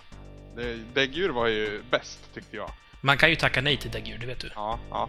Och sen hade jag ju sparat min, min, min dragon. Mm, jo. Jag... jag hade ju också en sån övermäktig dragon som jag använde mig av. Ja, för man, man plockar upp gröna kristaller här, va? Mm. Och för varje kristall du plockar upp så kan du återvända till en tidigare eh, förkroppsling av din spirit, eller vad man ska säga, för en begränsad tid. Väldigt användbart. För många partier så är det ju så att så precis när du har bytt, alltså när du tagit ett stort utvecklingssteg, till exempel då att bli däggdjur, så ja. börjar du med jävligt dåliga stats. Ja, och så noll i evolution points. Och det där störde jag mig också på. För alltså, det, det spelar ingen roll om du har typ en miljard evolution points när du ska liksom gå från fisk till eh, landdjur. Så du, du börjar på noll. Hur, att... hur bra det än har varit. Det här, det här kändes orättvist för mig. Mm. Det kändes som att det var någonting fel på spelet där. Jag tror kanske inte att det var så. Att liksom, de hade en, en tanke med ändå att du ska, du ska liksom börja på noll och, och klättra upp för trappan igen. Men det kändes ju inte kul. Och var ibermäktig att man visste att man skulle bli av med det lika fort igen. Mm. Ja, det, det, det hindrade ju lite ens, ens vilja att utvecklas också, för man visste att så här, men snart är den här eran slut. Mm. Uh, för att återgå till kontrollen. Ja, var det där vi pratade om? Ja, eh, Robidou säger att kontrollen fungerar bra alltid. Den är inte perfekt, men att klaga på den är svagt. Ja, tycker Robidou är lite svag. Ja. nej, nej, tycker jag inte. Nej, men alltså... problemet blir ju när, när fienden beter sig liksom utanför eh, normen, eller vad man ska säga. De flesta fienderna befinner sig på din nivå, så att säga. De flesta fienderna studsar inte omkring som idioter, och de, de, de biter inte i svansen, så att säga. Mm. Eh, för det är ju väldigt begränsat i och med att du, jag var ju i stort sett fyrbent från att jag kom upp på land. Det går att bli tvåbent också. Jag, jag, men jag, jag körde fyrbent all the way, så att säga. Det, det är väldigt begränsat i den nivå där din mun sitter då. Mm. Detsamma gäller alltså även människor kan inte eh, hugga lågt när de är okay. stora. För att eh, de... Spännande. De har armar och de håller i en yxa, men de kan liksom inte huka sig och hugga. Jävligt irriterande. Kan de hoppa på fienderna? Ja, det kan de. Ja, för det, det, det är ett alternativ då. Mm. Det är ett som faktiskt jag använder rätt mycket. Inte kanske för att ha ihjäl mina fiender mot slutet, utan snarare för att liksom undvika att ta mig vidare. Mm. Jag ska också nämna det att människor tappar ju förmågan att bita eftersom de hugger med en yxa istället. Ja, ja, ja. Vilket också är lite frustrerande. Um, det jag skulle säga, alltså, när jag egentligen märker av kontrollen, det är ju främst när man kommer till bossarna. Mm. Uh, för att alltså, när det gäller fiender på banorna så är det ofta så att om jag inte kan ta dem så är det min evolution som i så fall är mitt problem. Alltså, mm. Jag minns något tillfälle när jag hade en, en rackare som var jävligt snabb, kunde liksom springa fort och hade ett jävla kick och ett jävla bett, men kunde knappt hoppa. Och så mötte jag någon så här typ grej som såg ut som typ eh, hermelider ungefär, som hoppade jävligt högt. Och det var ju skitsvårt för mig att ta dem, för att de, liksom, de kom ju alltid iväg ifrån mig. Men fick jag in ett bett på dem, då dog de ju direkt. För jag tog ju så här tjugofem liksom, i skada, och de hade väl två ungefär. Mm, mm. Men det kunde liksom ta jävligt lång tid att ha ihjäl dem. Men då var det ju min utveckling som var felet, inte kontrollen. Precis. Så att det är svårt att klaga där. Däremot bossarna, som sagt, för bossarna måste du ju ta. Ja, en röd tråd bland bossarna tycker jag ändå, det var att de hade liksom oftast... Det var, det var väldigt bossigt, de här bossarna. De var, de var lite Megaman, så att säga. De hade, de hade en... De var inte mycket Megaman alls egentligen. Men om vi tänker på första egentliga bossen, den här hajen du möter i slutet av havsepisoden. Mm. Så han är ju skitsvår att ta ner. Han har ju en enormt mycket attack eh, gentemot dig. Så upplevde jag det i alla fall. Mm. Eh, och så gäller det att du ska typ dodga han, och så råkar han fastna i väggen och så kan du bita ner röven. Och så gör du sådär ett par gånger. Mm. Så funkar det. Och det, det där tycker jag var lite så här... grejen på bossarna. Till exempel de här, de här bina sen också som man möter i... Det är väl på väg in i Jurassic-eran, va? Ja, de här gigantiska bina med tycker på. Precis. Det först, först så möter du killen och sen möter du Queen Bee. Så länge du malde på med dem, alltså inte attackera och sen undvek hennes attack, utan bara attackera, attackera, attackera, så gick det ju bra. Så länge du kunde hoppa dem, men det kunde ju lyckligtvis jag. Mm. För då, då kunde man på något sätt bryta deras attackmönster. Det, det, finns, det, fin, det fanns ofta, jag vet inte om det fanns något på jätten egentligen, men jag för mig att jag spammade sönder handen till slut. Eh, det, det, fann, det fanns en teknik på honom också, märkte jag. Ja, det, det finns ofta sån här tjuvteknik om man vill kalla det där, då bossen helt plötsligt blir jätteenkel, men det, det är en lång väg dit oftast. Ja, och sen också känns det som att alltså, det, det tycker jag är ett ganska kul element av det, det är att alltså, den här tjuvtekniken, det, det är ju på något vis så man ska klara bossen, känns det som. Mm. Så det, det, dels ska du hitta den tekniken, sen så ska du dessutom ovanpå det utveckla dig till en form som är anpassad för att kunna göra det. Eh, alltså som sagt, att, att ha getin som människa var skitjobbigt, för det enda som funkade det var att så här, hoppa upp i luften så att han hoppar efter, sen vända sig om, hugga, och sen så fort han har gjort det direkt upp och gör samma sak igen, och sen direkt efter getin möter man ju getins fru. Mm. Och som gör ungefär samma sak, men hon kan också spotta någon slags is på dig, vilket gör att man var tvungen att byta mönster mitt i alltihop det där. Så jag vet inte hur länge jag satt där när jag var människa, för det går ju inte att göra någonting heller utvecklingsmässigt. Nej. Visst kunde jag liksom ta en grön kristall och, och ändra mig till draken och sånt, men jag fann att jag inte hade några gröna kristaller då heller.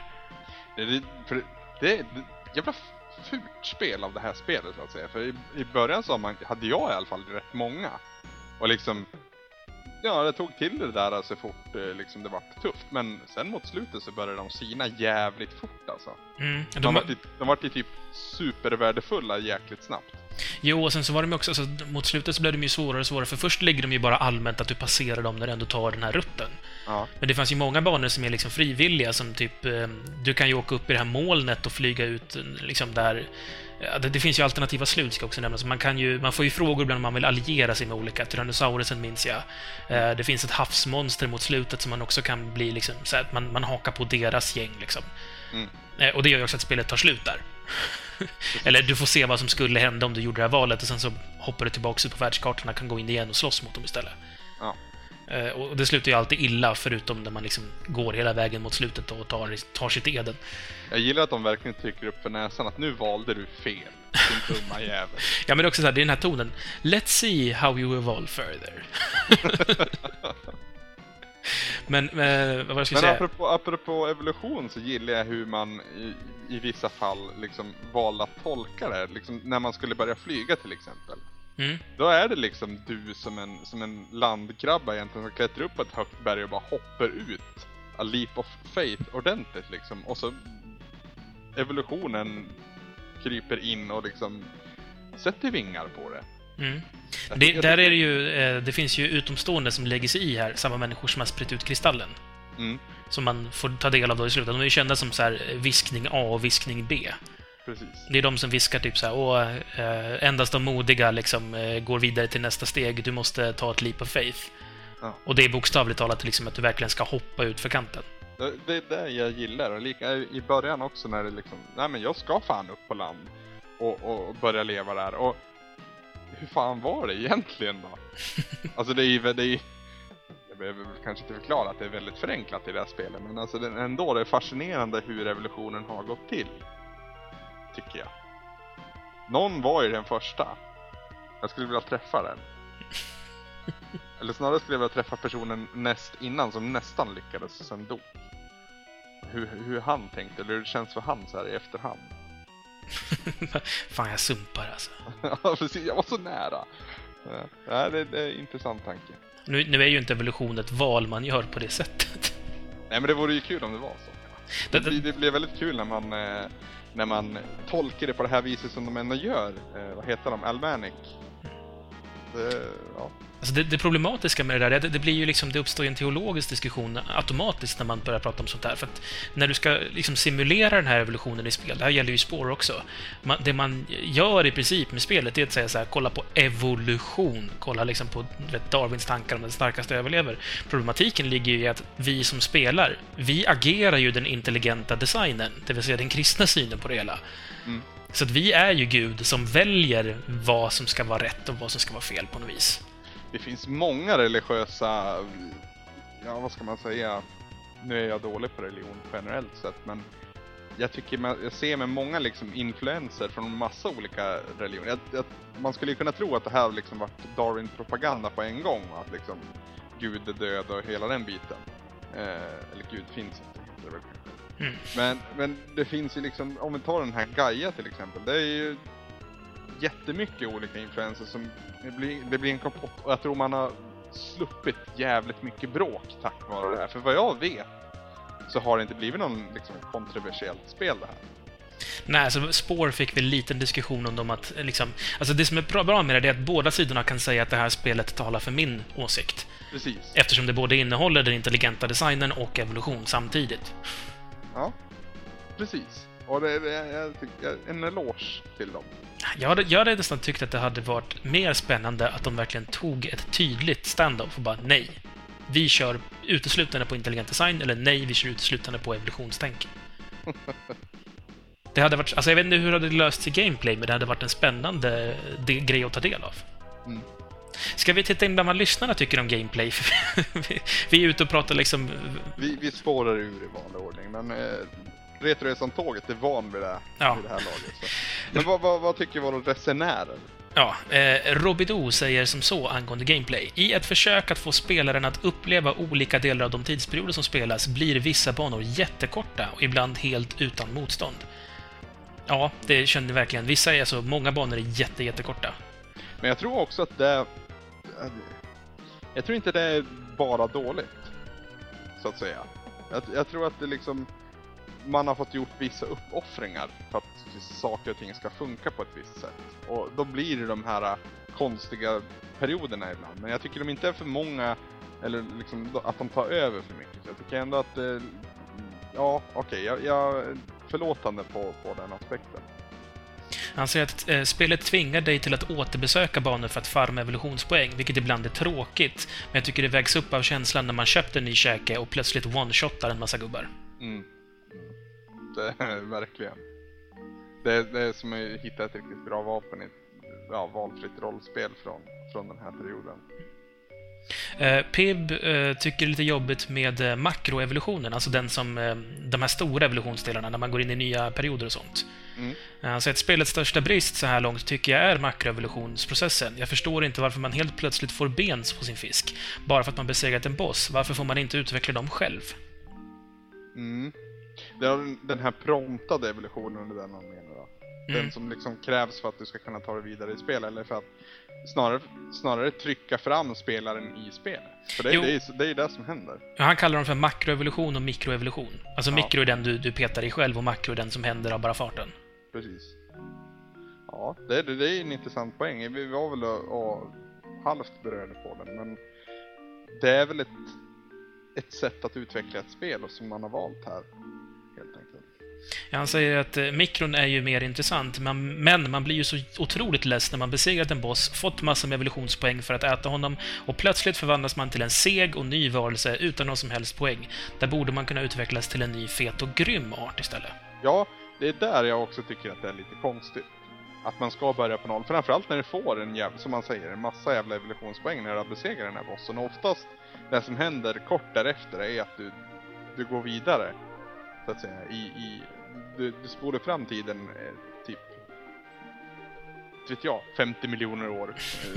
Det blir liksom absurt att tänka. Men, eh, och, och då är det helt plötsligt värdelös igen. Och det, det är verkligen värdelös. Alltså, råttan spöar dig. Och den här lilla, alltså det, ja. Du måste ju börja grinda igen. Och det, det Det är ett stort problem ur en rollspelsaspekt att den här grindingen du gör på första banan inte ska ge dig någonting alls på, på tredje banan. Mm. Utan den är bara för den specifika banan. Ja, alltså det som är egentligen att det är flera rollspel som sitter ihop med varann. Ja.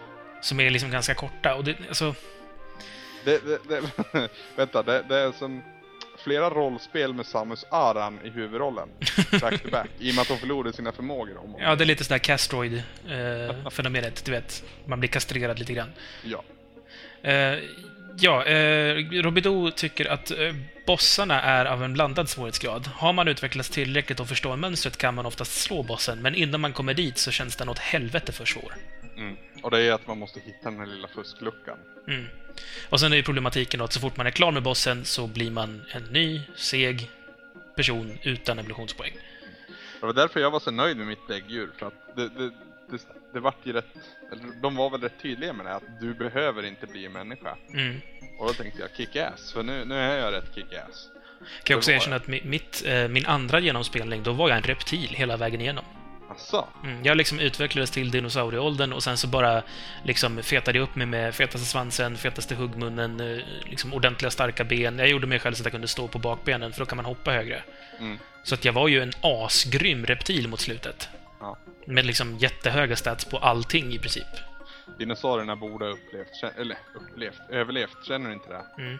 Men det märkliga är att i, i storyn så, storyn i spelet, så när man slutar dinosauriernas tidsålder och går in i isåldern, då, man har ju valt här att köra på meteorit-teorin. Eh, ja. Att det är liksom ett meteoritregn som orsakar liksom då att det blir något gasmoln som gör att solens strålar inte släpps igenom, och därför blir det istid. Och att dinosaurierna då dör ut eftersom de är kallblodiga.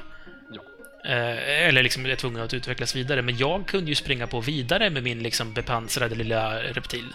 Ja, och det fanns vissa andra också som lyckades överleva. Bland annat han som tipsade dig om att du kan bli människa, eller hur du ska bli människa. Mm. Han var ju för sig, de, de var ju väldigt medvetna om att liksom vi är de sista kvar på något vis. Ja.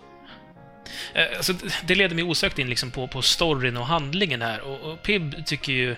Ja, kort och gott, usch var ointressant. Gaia hit och Gaia dit, Gaia ha och Gaia haha. Djurarter som stoppar jordens utveckling genom att äta för mycket växter och bla bla bla. Man somnar inombords när man läser monologrutorna som kommer upp här och där. Mario-spelens handling känns mer givande än detta tramsande. Och, alltså, det, riktigt så extremt tycker jag inte, men jag tycker däremot att alltså, själva storyn i sig ger liksom inte så jättemycket. Alltså, det finns ju små så här sidohistorier med att man ska liksom, vet, rädda noshörningens unge och, och liksom, ha getin med sitt barn och sin familj och så vidare. Och så, vet, de kommer ju tillbaka sen när man möter apor som är släktingar till getin, typ. Ja. Eller den här boxargetin som man möter ganska nära slutet. Och, och, Det finns liksom, det är för lite payoff i storyn på något vis. Att allt det här grindandet som man gör, gör man i princip bara för att kunna grinda lite bättre. Ja, om du det, det är väldigt bra summerat faktiskt. Men det blir lite tråkigt. Jag vill ju liksom ha, alltså när, jag, när jag grindar i, i, i Final Fantasy så grindar jag för att klara en boss, för att komma vidare, få se vad som händer sen. Det som händer sen här är liksom inte så mycket att hurra för. Det händer liksom aldrig riktigt någonting. Nej. Och de, de har ju liksom skrivit in, alltså de, de, har ändå, de har bestämt sig för att det ska finnas en story. De har ju de här viskningarna, och de har ju Gaia, och de har de olika raserna som sprider sig och blir liksom olika faktioner och så vidare. Och du har de här, de som har lärt sig flyga, som har byggt ett luftslott som du kan liksom ha sönder allt det. Alltså det finns ju liksom en massa sidospår, men någonstans så, så finns det liksom inte tillräckligt mycket. Alltså det, du får all den här världskänslan. Det känns inte som att någon ras är medveten om att en annan ras finns. Alltså, den största bristen egentligen, det är att vi inte får någon payoff. Liksom. Det, det är ju någonting som moderna spel verkligen har anammat. Att du ska, du ska liksom få någonting för dina insatser. Här är det ju snarare tvärtom. Att när du gör någonting bra, då, blir det, då hamnar du på noll igen. Mm. Och det blir ju väldigt bakvänd känsla och upplevelse. Ja, den enda payoffen man får är att det är kul att se... Ursäkta. Det, det blir kul att se hur man utvecklas. Alltså... Ja. Man, jag, jag, den gången jag ville bli människa så siktade jag ju enormt på att så här, nu måste jag bli människa. För att ja. jag inte hade gjort den resan. Liksom. Och då, alltså payoffen är så liten i så fall. För sen också när jag väl var människa så var jag ju typ halvvägs genom spelet. Och så var det så här, aha, resten av spelet ska jag bara gå runt och hugga. Och så tänkte jag, okej, okay, men slutet kanske är liksom jätteannorlunda. Och jag var ju reptil sist jag kom hit. Mm. Men det var ju exakt samma liksom. Precis. Och det blir ju hemskt tråkigt. Mm. Och nu är vi, vi och pratar om både svårighetsgrad och livslängd. Så kan vi fortsätta på det här spåret. Mm. Eh, vi, ber, vi berörde ju bossarna och eh, deras svårighetsgrad inom situationstecken. Eh, och det är väl de som var utmanande för mig. Eh, I regel. Och som alltid med ett rollspel. Kommer jag till ett ställe där det är mycket fiender som spöjer min röv. Då vänder jag på klacken och så går jag och grindar lite och kommer tillbaka större och starkare.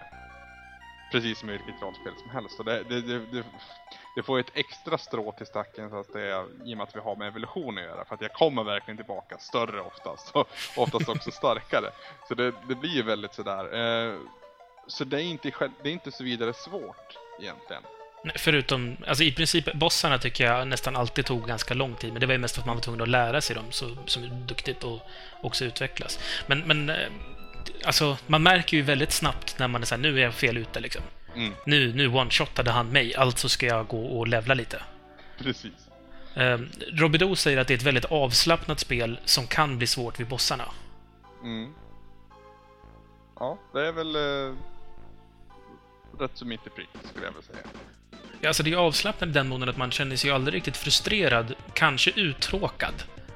Men frustrerad är jag nästan aldrig. Ja, undantaget är ju som sagt när jag hade blivit människa och inte kunde göra någonting annat förutom att typ grinda och fortsätta. Det fanns liksom ingen ny form att liksom sitta och fundera över, utan det var verkligen bara jobba, jobba, jobba, jobba, jobba. Det kändes liksom inte kul längre, det var bara tråkigt. Mm. Men i övrigt så, så frustration är inte någonting som syns ofta i spelet.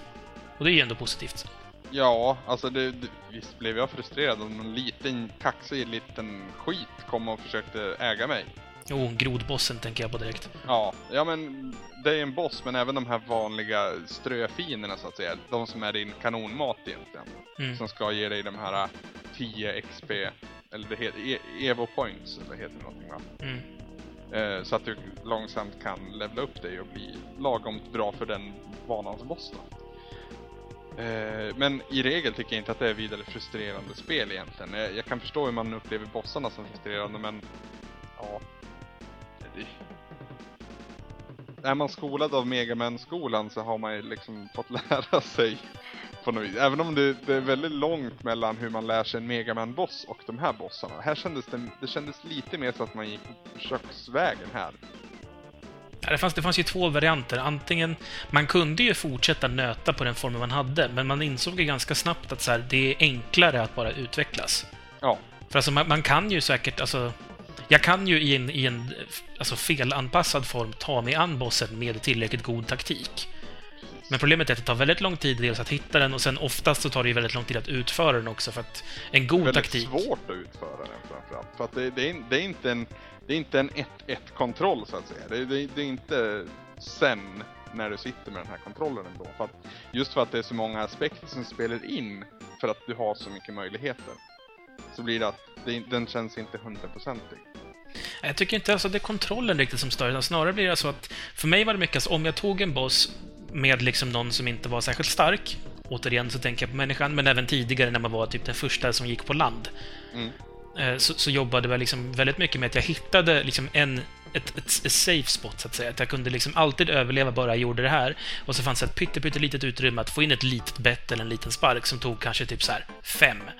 Och så fick man ju göra det fyrtio gånger för att sänka den där bossen om man inte ville utvecklas däremellan.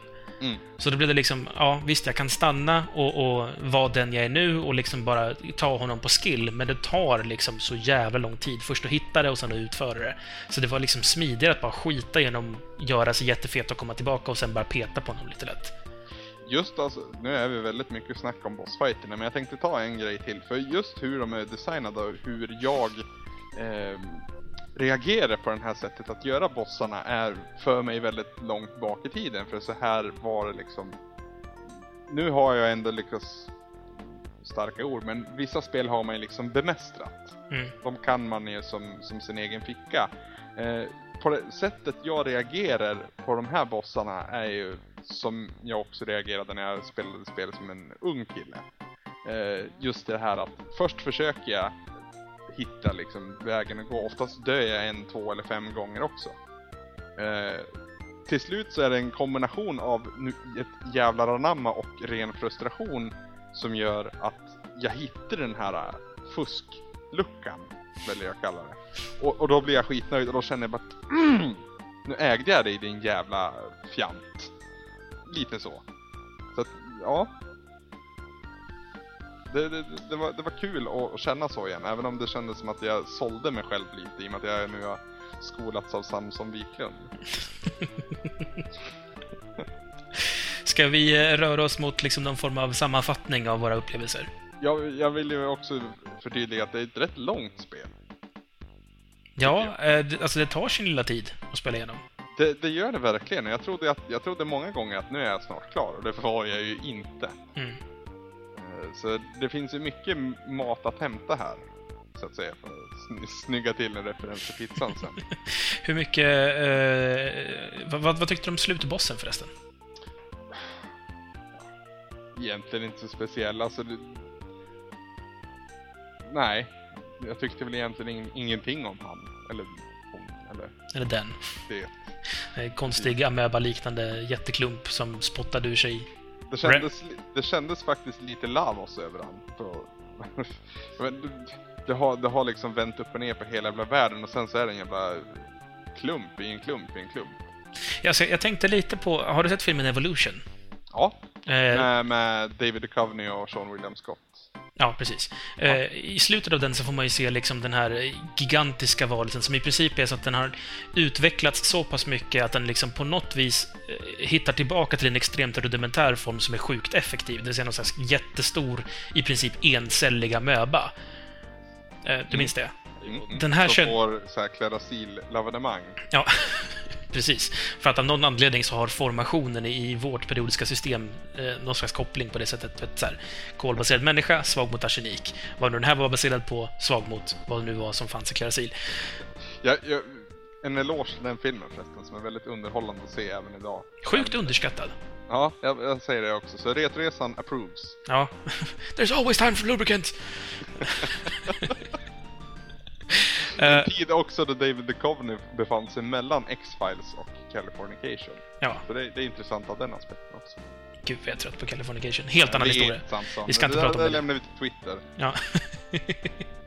det, eh, jag skulle komma något. Jo, den... den det som, det, dels liksom, jag, jag tänkte ju förstås då på det här Evolution-slut-klerasil-monstret. För att det är ju samma typ amöba-liknande. Jag tänkte också att det var någon sån här tanke om att så här, evolutionen som tycker att den enkla formen är liksom att hitta tillbaka till den mest effektiva. Mm. Eh, sen så börjar den ju spotta ur sig så här, vet, tidigare varelser du har stött på. Och det problematiska där, det var ju att den formen du hade nu, den kanske inte var så jävla anpassad för att ta sig an de här, vad är det, åtta olika bosstyperna. Nej. Vilket gjorde att slutbossen så var man tvungen att vara skillad i alla fall på något vis. Det gick liksom inte att köra evolutionsfusket, eller så, alltså att backa ut, levla upp sig och komma tillbaka. Utan det var verkligen så här, okej okay, jag måste helt enkelt ta den här, och det tror jag att jag har mycket evolutionspoäng så att jag kan liksom växla av och på ett horn eller någonting. Så att man liksom ändå alltid har liv.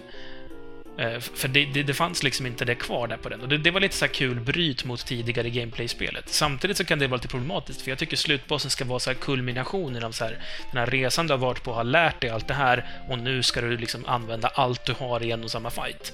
Men då går det igen det där att där du gör spelar ingen roll. Och det, det är väl det största problemet i det här spelet. Den, de, det, liksom, ditt grind som är liksom, alltså grind är ju så intressant för att det är inte kul. Det är ju nittio procent av allt grindande för min del i alla fall är inte kul, utan jag gör det för att senare kunna ha kul åt någonting. Mm. Eller liksom få känslan av att nu har jag fått någonting för det. Det finns ju inte här. Den finns ju för en väldigt, väldigt kort period. Och det, det går ju igen även i den här slutbossen. Ja, det är det, problematiskt ja, tycker jag. Ja, det är väldigt surrealistiskt. Faktiskt. Ska vi gå på vad lyssnarna har för sammanfattningstankar om spelet? Mm. Robidou säger: jag älskar att levla upp saker. Det är också det som gör det värt att spela för mig. Roligt att man kan få olika slut som spelutvecklaren försöker koppla till arkeologiska fynd som är gjort. Det är de här alternativa sluten. När man blir tjenis med havsfolket så blir man något märkligt. Blir man tjenis med en tyrannosaurus så blir man en... ja, vad heter det? Ah, ett fossil och så vidare och så vidare. Mm.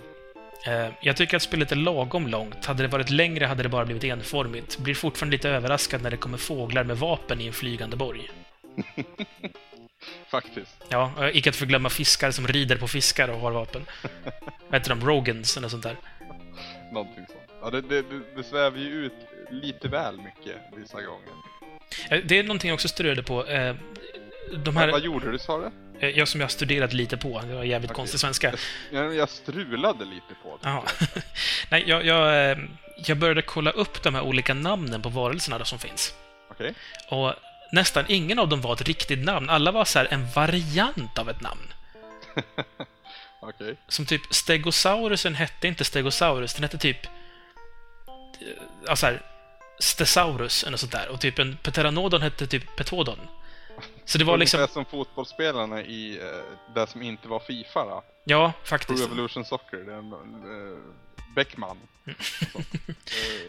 Ja, det, det, var, det var lite jobbigt för att man kände ju vad det var för någonting, som typ Tritops istället för Triceratops. Mm. Som för övrigt inte är en egen dinosaurieart. Ja, just det. Mm. Viktigt, Samson. Professor, ja. Professor Samson har talat. Ja, paleontologen i mig blev lite så här. Fast i och för sig, vid det här, när det här spelet gjordes så visste man inte om att det inte var en egen art.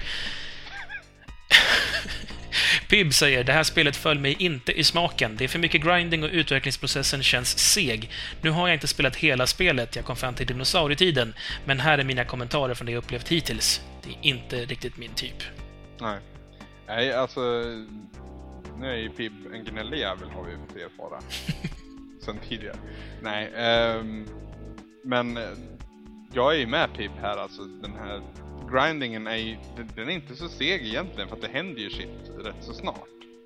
Det går ju fort att lämna, men det är ju där, du får ju ingenting för det. Det är ju spelets största svaghet, skulle jag säga. För att även om du ska utvecklas och ska börja på noll, så måste du ändå få den här känslan av att du har uträttat någonting. Mm. Och det, det får man inte här, utan det känns som att det börjar om och det börjar om och det börjar om.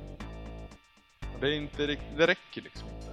Alltså det är inte bara det heller, utan det, det, det är någonting annat också. Det finns liksom ingen payoff i berättelsen heller. Alltså du får aldrig se någon så här cool grej som är bara, oh shit, det här var värt att jobba fram till. Precis, du befriar ingen prinsessa i slutet av borgen, utan det är liksom, nej men då tar vi en ny värld och så är jag lika värdelös här som jag var i början av förra världen. Mm, och så är gameplayet ungefär likadant och det kommer ja. inget speciellt. Alltså undantaget är väl när man lär sig flyga. Mm. Som i princip blir som en jättelång vattenbana, vilket är halvkul. Ja, eh, apropå flyga, den här banan, eller labyrinten är det väl snarare, när det blixtrar. Ja, gud vad jag höll på länge där. Man ser ju ingenting. Usch!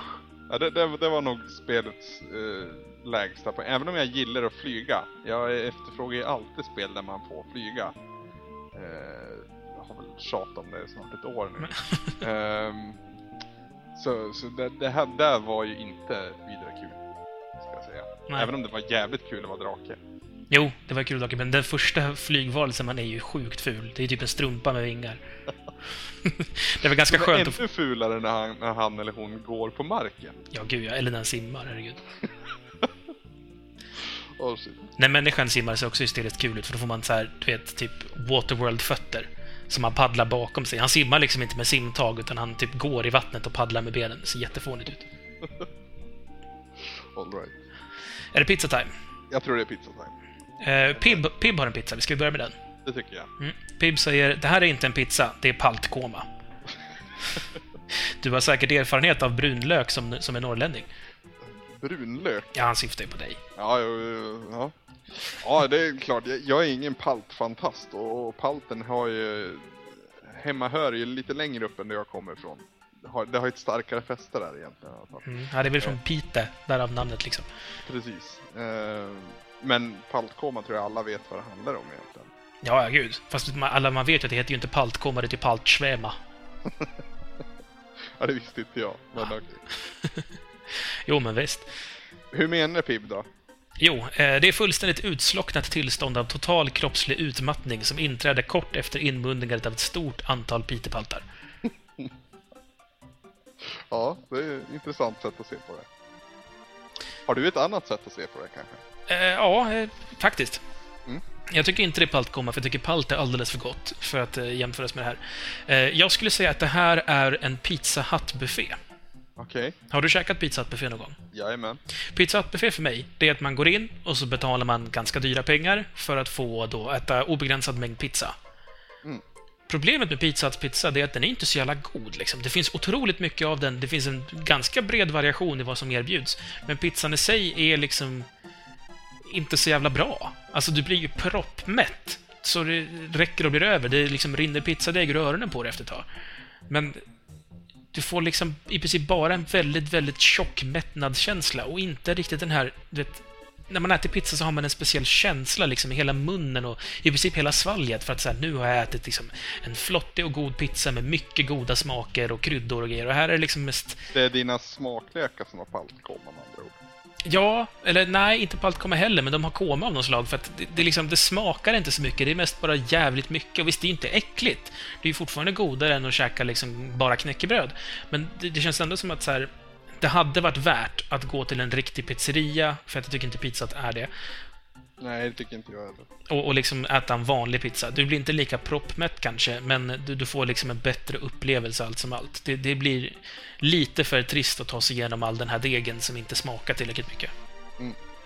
Och det är i stort sett samma, samma känsla som jag har. Och det, det enda skillnaden egentligen är att det jag har liksom valt att... Ja... Hur, hur, och se på det så att säga. Det är, istället för pizza så är det några ett, ett, säg, säg en, en, en klassfest som bak, bakar pizza tillsammans där man använder två plåtar i ugnen liksom. Och de går lite wild and crazy. De, de, för det första så gör de jävligt mycket pizza, för det andra så slänger de på jävligt mycket pizza. Nej, jävligt mycket ingredienser heter det. Så att det blir liksom en kompott, och liksom innan man börjar äta det här så, så shit vad mycket goda grejer det finns på den här pizzan.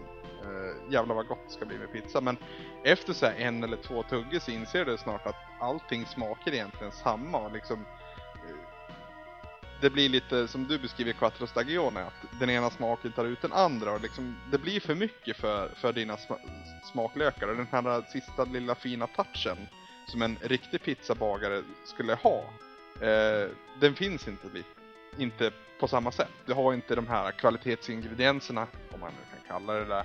Uh, och uh, du har inte den här uh, less is more-tänket. Det här är snarare tvärtom, att ju mer du slänger på det så godare blir det, tror det. Och här har det ytterligare, det yttersta beviset på att det inte är så. Uh, så i slutändan så handlar det om att man har man har gjort en fel typ av pizza i fel miljö egentligen. Och det blir det, det blir gott men inte anmärkningsvärt. Musikpausen den här veckan, Samson, den hämtar vi från våra härliga grannar i öst, måste det väl bli. Vi ska faktiskt eh, lyssna på ett finskt band som kallar sig för Desert Planet och deras låt Dragon Bump. Och eh, Desert Planet, de är ett, eh, som hemsidan förtäljer då, elektronisk dansmusikband eh, med tydliga spelinfluenser då, helt klart. Eh, ja. Dels har de en väldigt fin Daft Punk vinkning i sina gröna hjälmar, och sen så är, ja, computer rock eller det man kallar sig också ibland. Så det är, det är mycket Daft Punk-vibbar jag får där. Inte lika mycket från låten i sig, men jag tycker den passar in i Retroresan perfekt. Eh, ska vi lyssna hur den låter kanske?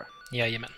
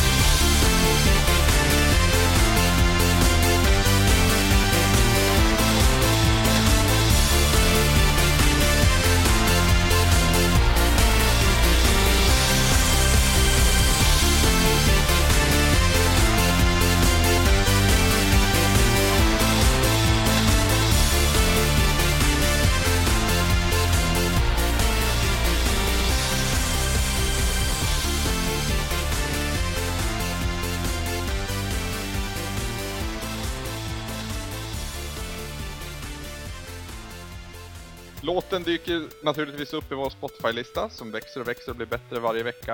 Eh, därtill så lägger vi också upp en länk för, till hemsidan för bandet i fråga. Då går vi in på första sagostunden för Planescape Torment.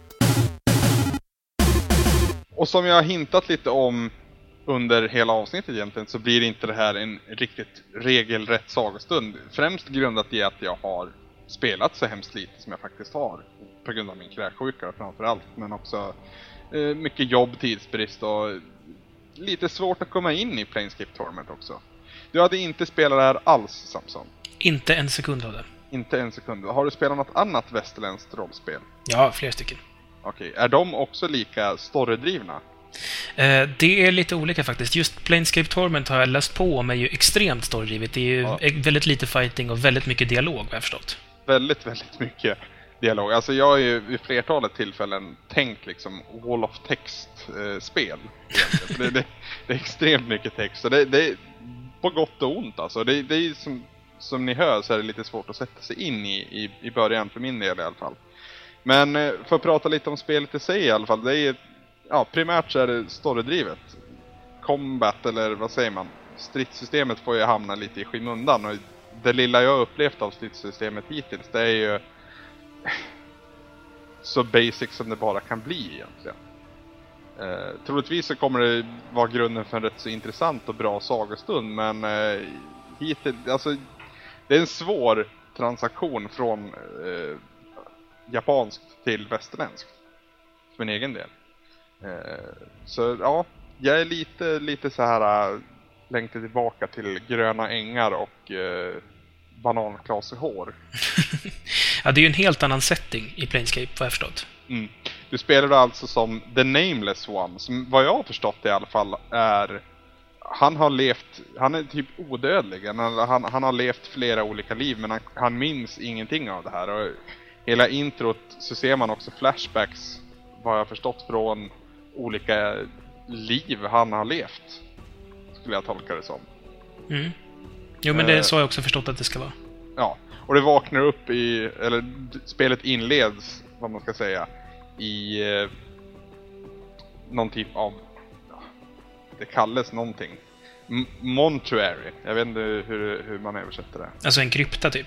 Ja, precis. Det, li- det ligger på stor jävla stenklump egentligen. fullt, fullt med zombies runt omkring det som du kan prata förvånansvärt mycket med egentligen. Och där börjar det liksom nysta upp vad den här Nameless One har för typ av historia egentligen, och vart han kommer ifrån och vad, vad hans mål är. Och det, det blir ju på många sätt där, för att den här personen pratar ju, men han pratar ju hemskt lite av det man hör. Man ser ju text som han säger och så, men det, det mesta av dialogen är ju också bara textbaserad, vilket är lite synd, för ganska snart så möter den här skalliga personen, gud vad heter han nu då? Det, det, det är flytande dödskall i alla fall. Morte. Morte, exakt. Och han har ju en rätt så skön, måste jag säga, det lilla jag hört, rätt så skön röstskådis bakom sig. Eh, och väldigt så här, eh, vad ska man säga? Eh, men gud, jag tappar ordet helt, men han har en väldigt skön karaktär i alla fall. Han är väldigt så här, helt slut på ord.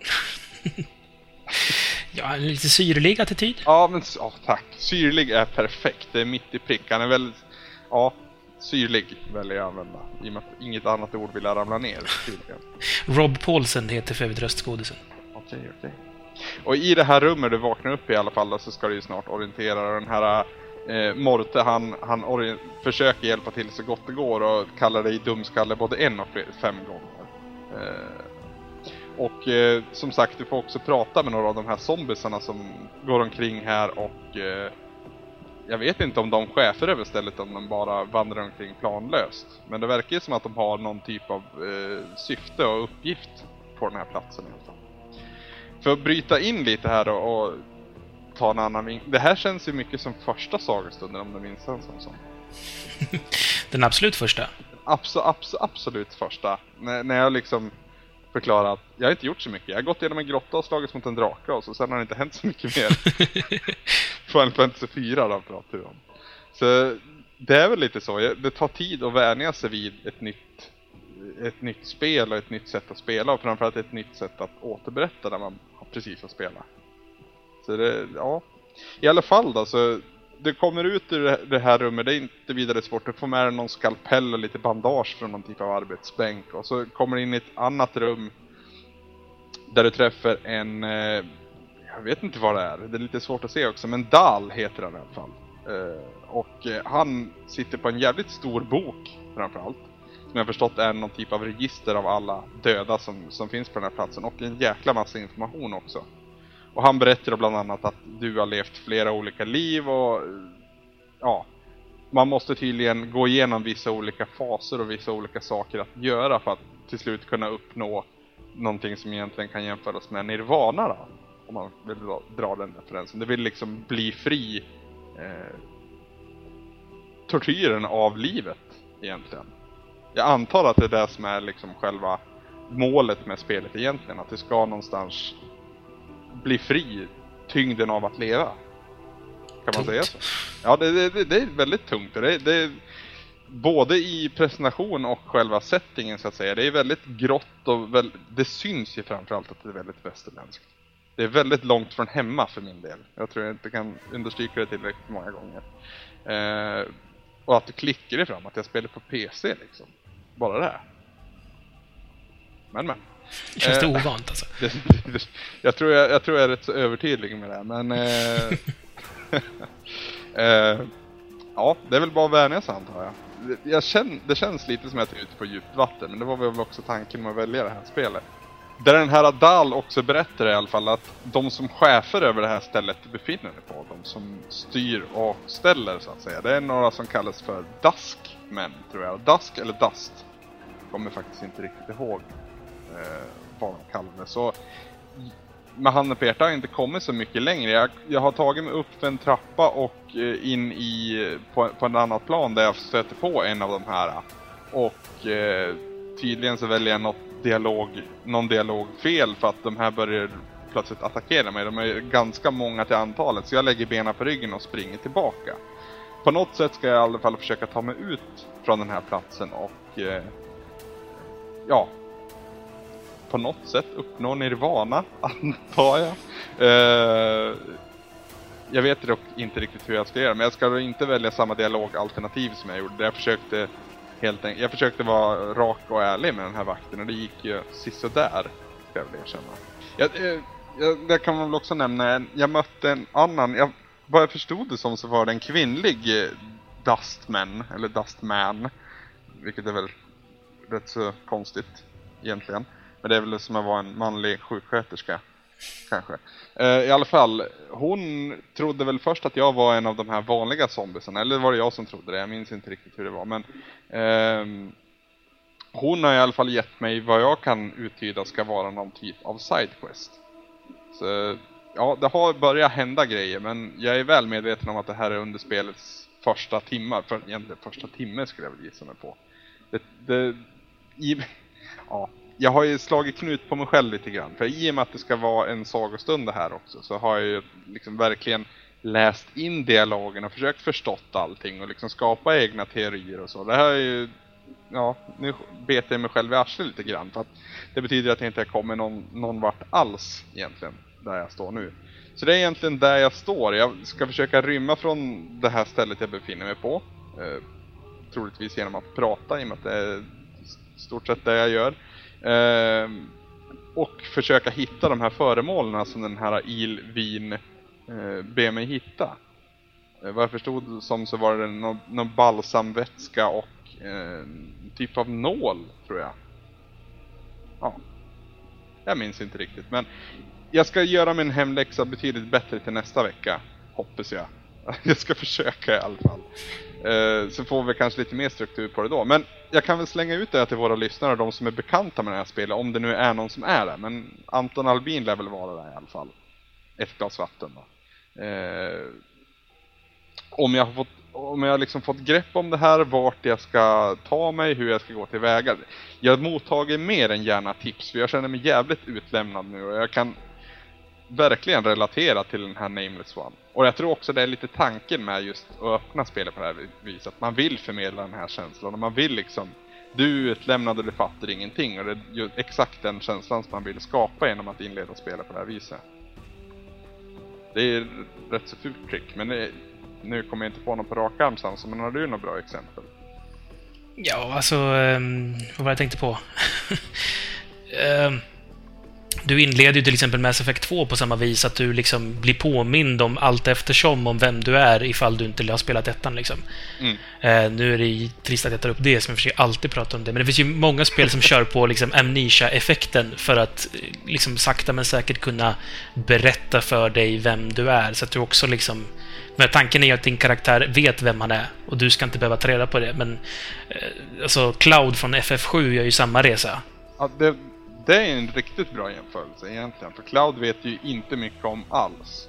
Och vi vet ju att F F sju sprudlar ut sen och grenar ut till en riktigt fin saga. Och jag är också rätt nöjd med den sagastunden. Så det, det kanske både gott ändå det här. Även trots min extremt skeptiska inställning till, till det här spelet. Än så länge. Ska man lite prata lite om, alltså om spelet som helhet så kan man ju nämna att alltså det är ju baserat på systemet från avancerade drakar och demoner, alltså A D och D. Mm. Eh, och det är ju liksom eh, en, en, en Alltså det, det är en typ av... Eh, alltså det är ju fantasy, men det är inte high fantasy, utan det är någon slags... Ja, de, jag tror att de kallar det för något så här väldigt, väldigt mystiskt... Eh, ska se om jag ska tjuvläsa här lite på artikeln jag höll på att läsa. eh, men alltså det, det är ju en typ av... Eh, vad ska man kalla det? Art deco fantasy eller något sånt där. Eller kanske inte riktigt heller. Det, alltså det, det är ju lite mer... Det är en mörkare grej. Det finns ju inga liksom älvor eller trollen och sånt där, utan det är mer groteskt och, och lite mer... Alltså det är mycket odöda och den sortens liksom situation snarare än det här liksom klassiska som det alltid är i fantasy-grejer. Mm.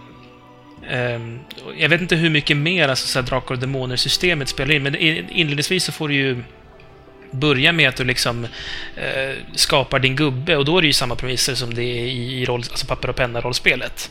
Mm. Med, med hur du liksom får dina färdigheter och så vidare. Och det är mycket liksom tärningslag då som sker i bakgrunden. Precis. Eh, Avantgarde fantasy valde, eh, kallas det. Det är alltså eh, Interplay själva som sa det. Alltså Chris eh, vad heter han? Avalon, som är liksom lead designen på spelet. Okej. Okay. Så ja, Avantgarde fantasy. Spännande, måste jag säga. Ja. Eh... En, en viktig grej, eller en halvt viktig grej i alla fall, som jag glömde nämna angående den här Nameless One, Nameless One heter det. Eh, också det är att han har ju fullt med tatueringar på sin rygg. Och det här ska tydligen vara någonting som kan få han att minnas sitt förflutna så småningom. Troligtvis har väl Morte en, en roll i det här också. Eh, ska även finnas någon som heter Farod på den här platsen, vad jag förstod det som. Som kan ge mig ytterligare ytterligare Kla, vad heter det? Klarsynthet. Klar, klarsynthet i den här frågan. Så det är väl vårt första delmål egentligen. Det är väl dit jag behöver ta mig för att liksom inte virra omkring i en grå massa av zombies och, och kadaver. Egentligen. Och en jävla massa text. Kan jag säga det en gång till? Ja, jag tror att vi knyter ihop sagostunden med det här lilla korta, för det är ju som sagt en liten, liten famlande inledning, men jag ska se om jag hinner spela ikapp dig, om jag får tag på någon möjlighet här. Det bör inte vara så svårt om så fort du hittar ditt fulhack. Ja, det är det är mest på att jag ska hitta. Alltså, det finns ju en, en widescreen eh, patch till spelet som många har tipsat till att du ska använda. Kör du med den förresten? Mm, jag, jag kör med en rad olika sådana där. Mm. Eh, nu var ju den jag laddade ner från G O G Eh, rätt så bra anpassad för min dator redan, i och med att eh, på G O G. Eh, det finns även en community patch som tydligen ska fixa en hel del glitchar och, och ful grejer som jag har läst in. Dock, jag liksom, i och med att jag inte har spelat det tidigare så vet jag inte om det har gett effekt. Men det har jag liksom inte stött på något error eller någonting sånt än i alla fall. Så, ja. Ja, förhoppningsvis så funkar det. Precis. Vi, vi, vi håller tummarna helt enkelt. Ja, och du är duktigt med backups på dina saves hela tiden, hoppas jag. Absolut. Ja. Oh, andas vi in samtidigt på två, då är vi på ja, väg någonstans. Stereo, precis. Nu ska vi säga någonting sånt här, men med det. Ja. uh, nej, men alltså till nästa vecka, Samson, mm. så ska vi inte spela plattformsspel. Inget plattformsspel nästa vecka, Samson, alltså. Utan det är faktiskt någonting så ovanligt i Retroresan som ett peka-klicka. Och det, nu var det några haker som föll till marken, hörde jag där på en gång här. Eh, spelet i fråga i alla fall, det kallas Broken Sword med undertitel Shadow of the Templars. Och det är alltså till P C det är också. Fan, min P C kommer att ha sjukt mycket att göra till nästa vecka. Jajamän. Jag, och jag också för den delen. Eh, du har lite fakta om det här spelet, Samson. Ja visst, i U S A är det känt som Circle of Blood, vilket får att låta mycket mer aggressivt. Det är ju som sagt peka och klicka. Vi har ju fått lite battningar för att alltid när vi spelar P C så blir det peka och klicka. Men det är mest... Ja, David, för att säga, ja, det finns mer än peka och klicka på P C, ni vet det va? Ja. Men det skiter vi. Hur som helst, vi kommer spela originalversionen, alltså inte den Director's Cut som finns till Wii, Nintendo D S och så vidare. Precis. Eh, så... Ja, jag vet inte förresten. Okej, okay, jag, jag kommer Wii-versionen. Ja, men gör det då. Du ska vara häftig. Skulle jag veta vad som är skillnaden nu så att vi inte spelar två olika spel, men jag tror de är rätt så identiska. Det, det finns lite mer story. Alltså det är ju, det händer mer så att säga. Det finns scener som är bortklippta. Okej, okay. Ja men det kan ju vara intressant. Jag, jag säger ingenting nu. Så får vi se nästa vecka hur det har blivit. Jag, jag tror inte de förändrar spelet jätte, jättemycket, så jag tror att det är helt okej. Alltså det är ju inga skillnader i gameplay, det är ju bara att det finns mera av spelet helt enkelt. Okej, okay, Hur som helst i alla fall. Spelet släpptes till P C nittonhundranittiosex och har även kommit till PlayStation ett och Game Boy Advanced. Oj då. Så att det finns på många olika varianter. Allt som allt så finns den på hur många som helst. Men det, det är ganska lätt att få ta på. Det finns även då på WiiWare och finns på iPhone. Då är det Director's Cut då. Det finns även en Director's Cut för P C, och det finns för Mac och det finns liksom... Det, det, det. Jag tror alla kommer kunna spela det här helt enkelt. Mm. Jag tycker så många som, som, som kan bör göra det också så att vi får den här fantastiska inputen som vi får av våra lyssnare. Mm. Som, bara för att ge ett exempel, så systemkraven är så att ha minst en fyra åttiosex med sextiosex megahertz och åtta megabyte ram. det, det bör gå, ja, med andra ord. Ni borde kunna fixa det. Det lär ju till och med behöva dosboxare bara för att kunna få det så att det inte separ till dig för man har en modernare P C. Precis, precis. Det har fått rätt så bra kritik där, måste jag säga. Mm. Uh, ja, åttio av hundra av P C Gamer bland annat. Uh, åttio komma åttiosju av Game Rankings och sjuttiofyra procent på Metacritic. Och det är, det, det är bra. Mm. GameSpot gav det till och med nio komma två. Jo, så det, det har fått ganska så gott, gott mottagande. Det har väl också sålt ganska hyfsat. Det finns ju en uppföljare, vet jag. Okej. Okay. Eh, som, vad heter den nu igen då? The Smoking Mirror heter tvåan. Den har jag så här, vet, nafsat lite på för jag hade en demo på den på min PlayStation. All right. Men ja, annars har jag inte sett mycket håll. Det jag vet om det är att du spelar en, ska man säga, en journalist slash detektiv mm. i Europa. Jag vet att det här liksom kanske väcker lite så hemska minnen för dig. Men, men inledningsvis i spelet i alla fall så sitter du på ett fik i, i Paris. Och sen så sker det någon typ av bombdåd på det här fiket. Och där ska du då liksom helt enkelt träda på varför och vad som har hänt och, och så vidare och så vidare då. Det kommer bli väldigt intressant här sen, Samson, känner jag. Peka klicka liksom. Det är, jag är ju extremt obevandrad i de här markerna. Jo, jag vet. Vi har ju ett spel vi ofta tar upp som exempel när vi ska prata om just det här. Ja, men det är ett bra spel fortfarande. Du säger det. Ja. Du får väl ta upp det. Jag fångade i en bubbla. Jag kommer inte ihåg riktigt hur melodin gick, men den, den var fruktansvärt bra. Jag har ingen aning om vad du pratar om. Du hörde mellanrummen mellan fruktansvärd och teet där, va? ah, ja, hur som helst. Nästa vecka, Broken Sword, Shadow of the Templars till Wii och P C. Mm. Med det här, Samson, så rundar vi av det här veckans avsnitt. Det gör vi. Ni... ni som lyssnar, eh, ni vet ju vid det här laget att ni har en hemsida att vända er till för allt götta. Vi ser ju gärna att ni lämnar kommentarer, det är därför vi går runt. Retroresan punkt se är adressen. Där har vi också länkar till våra forumtrådar på loading punkt se, gameplay punkt se och inte att glömma bort dem, skillpoint punkt se. Ni som huserar där och lyssnar på oss varje vecka, skrik och gör det hörda så att ni inte glömmer bort det nästa gång. Vi finns även på Facebook som allting annat, balt och obalt. Eh, facebook punkt com snedstreck retroresan. Twitter likaså, twitter punkt com snedstreck retroresan. Och ni kan även följa oss personligen då, Brunlöf och eh, Move the Bongos. Precis. Precis som det låter. Eh, prenumerera bör man göra. iTunes är enklast. R S S är för alla alternativa. Länkar finns på vår hemsida. Och ni som är på iTunes och ni som sitter och skulle få kul med R S S och få höra hur glad de gör det, så får ni höra hur glad de blir. Med det här, Samson, så säger jag att jag heter Anders. Och jag heter Samson. Målet är ingenting. Resan är allt.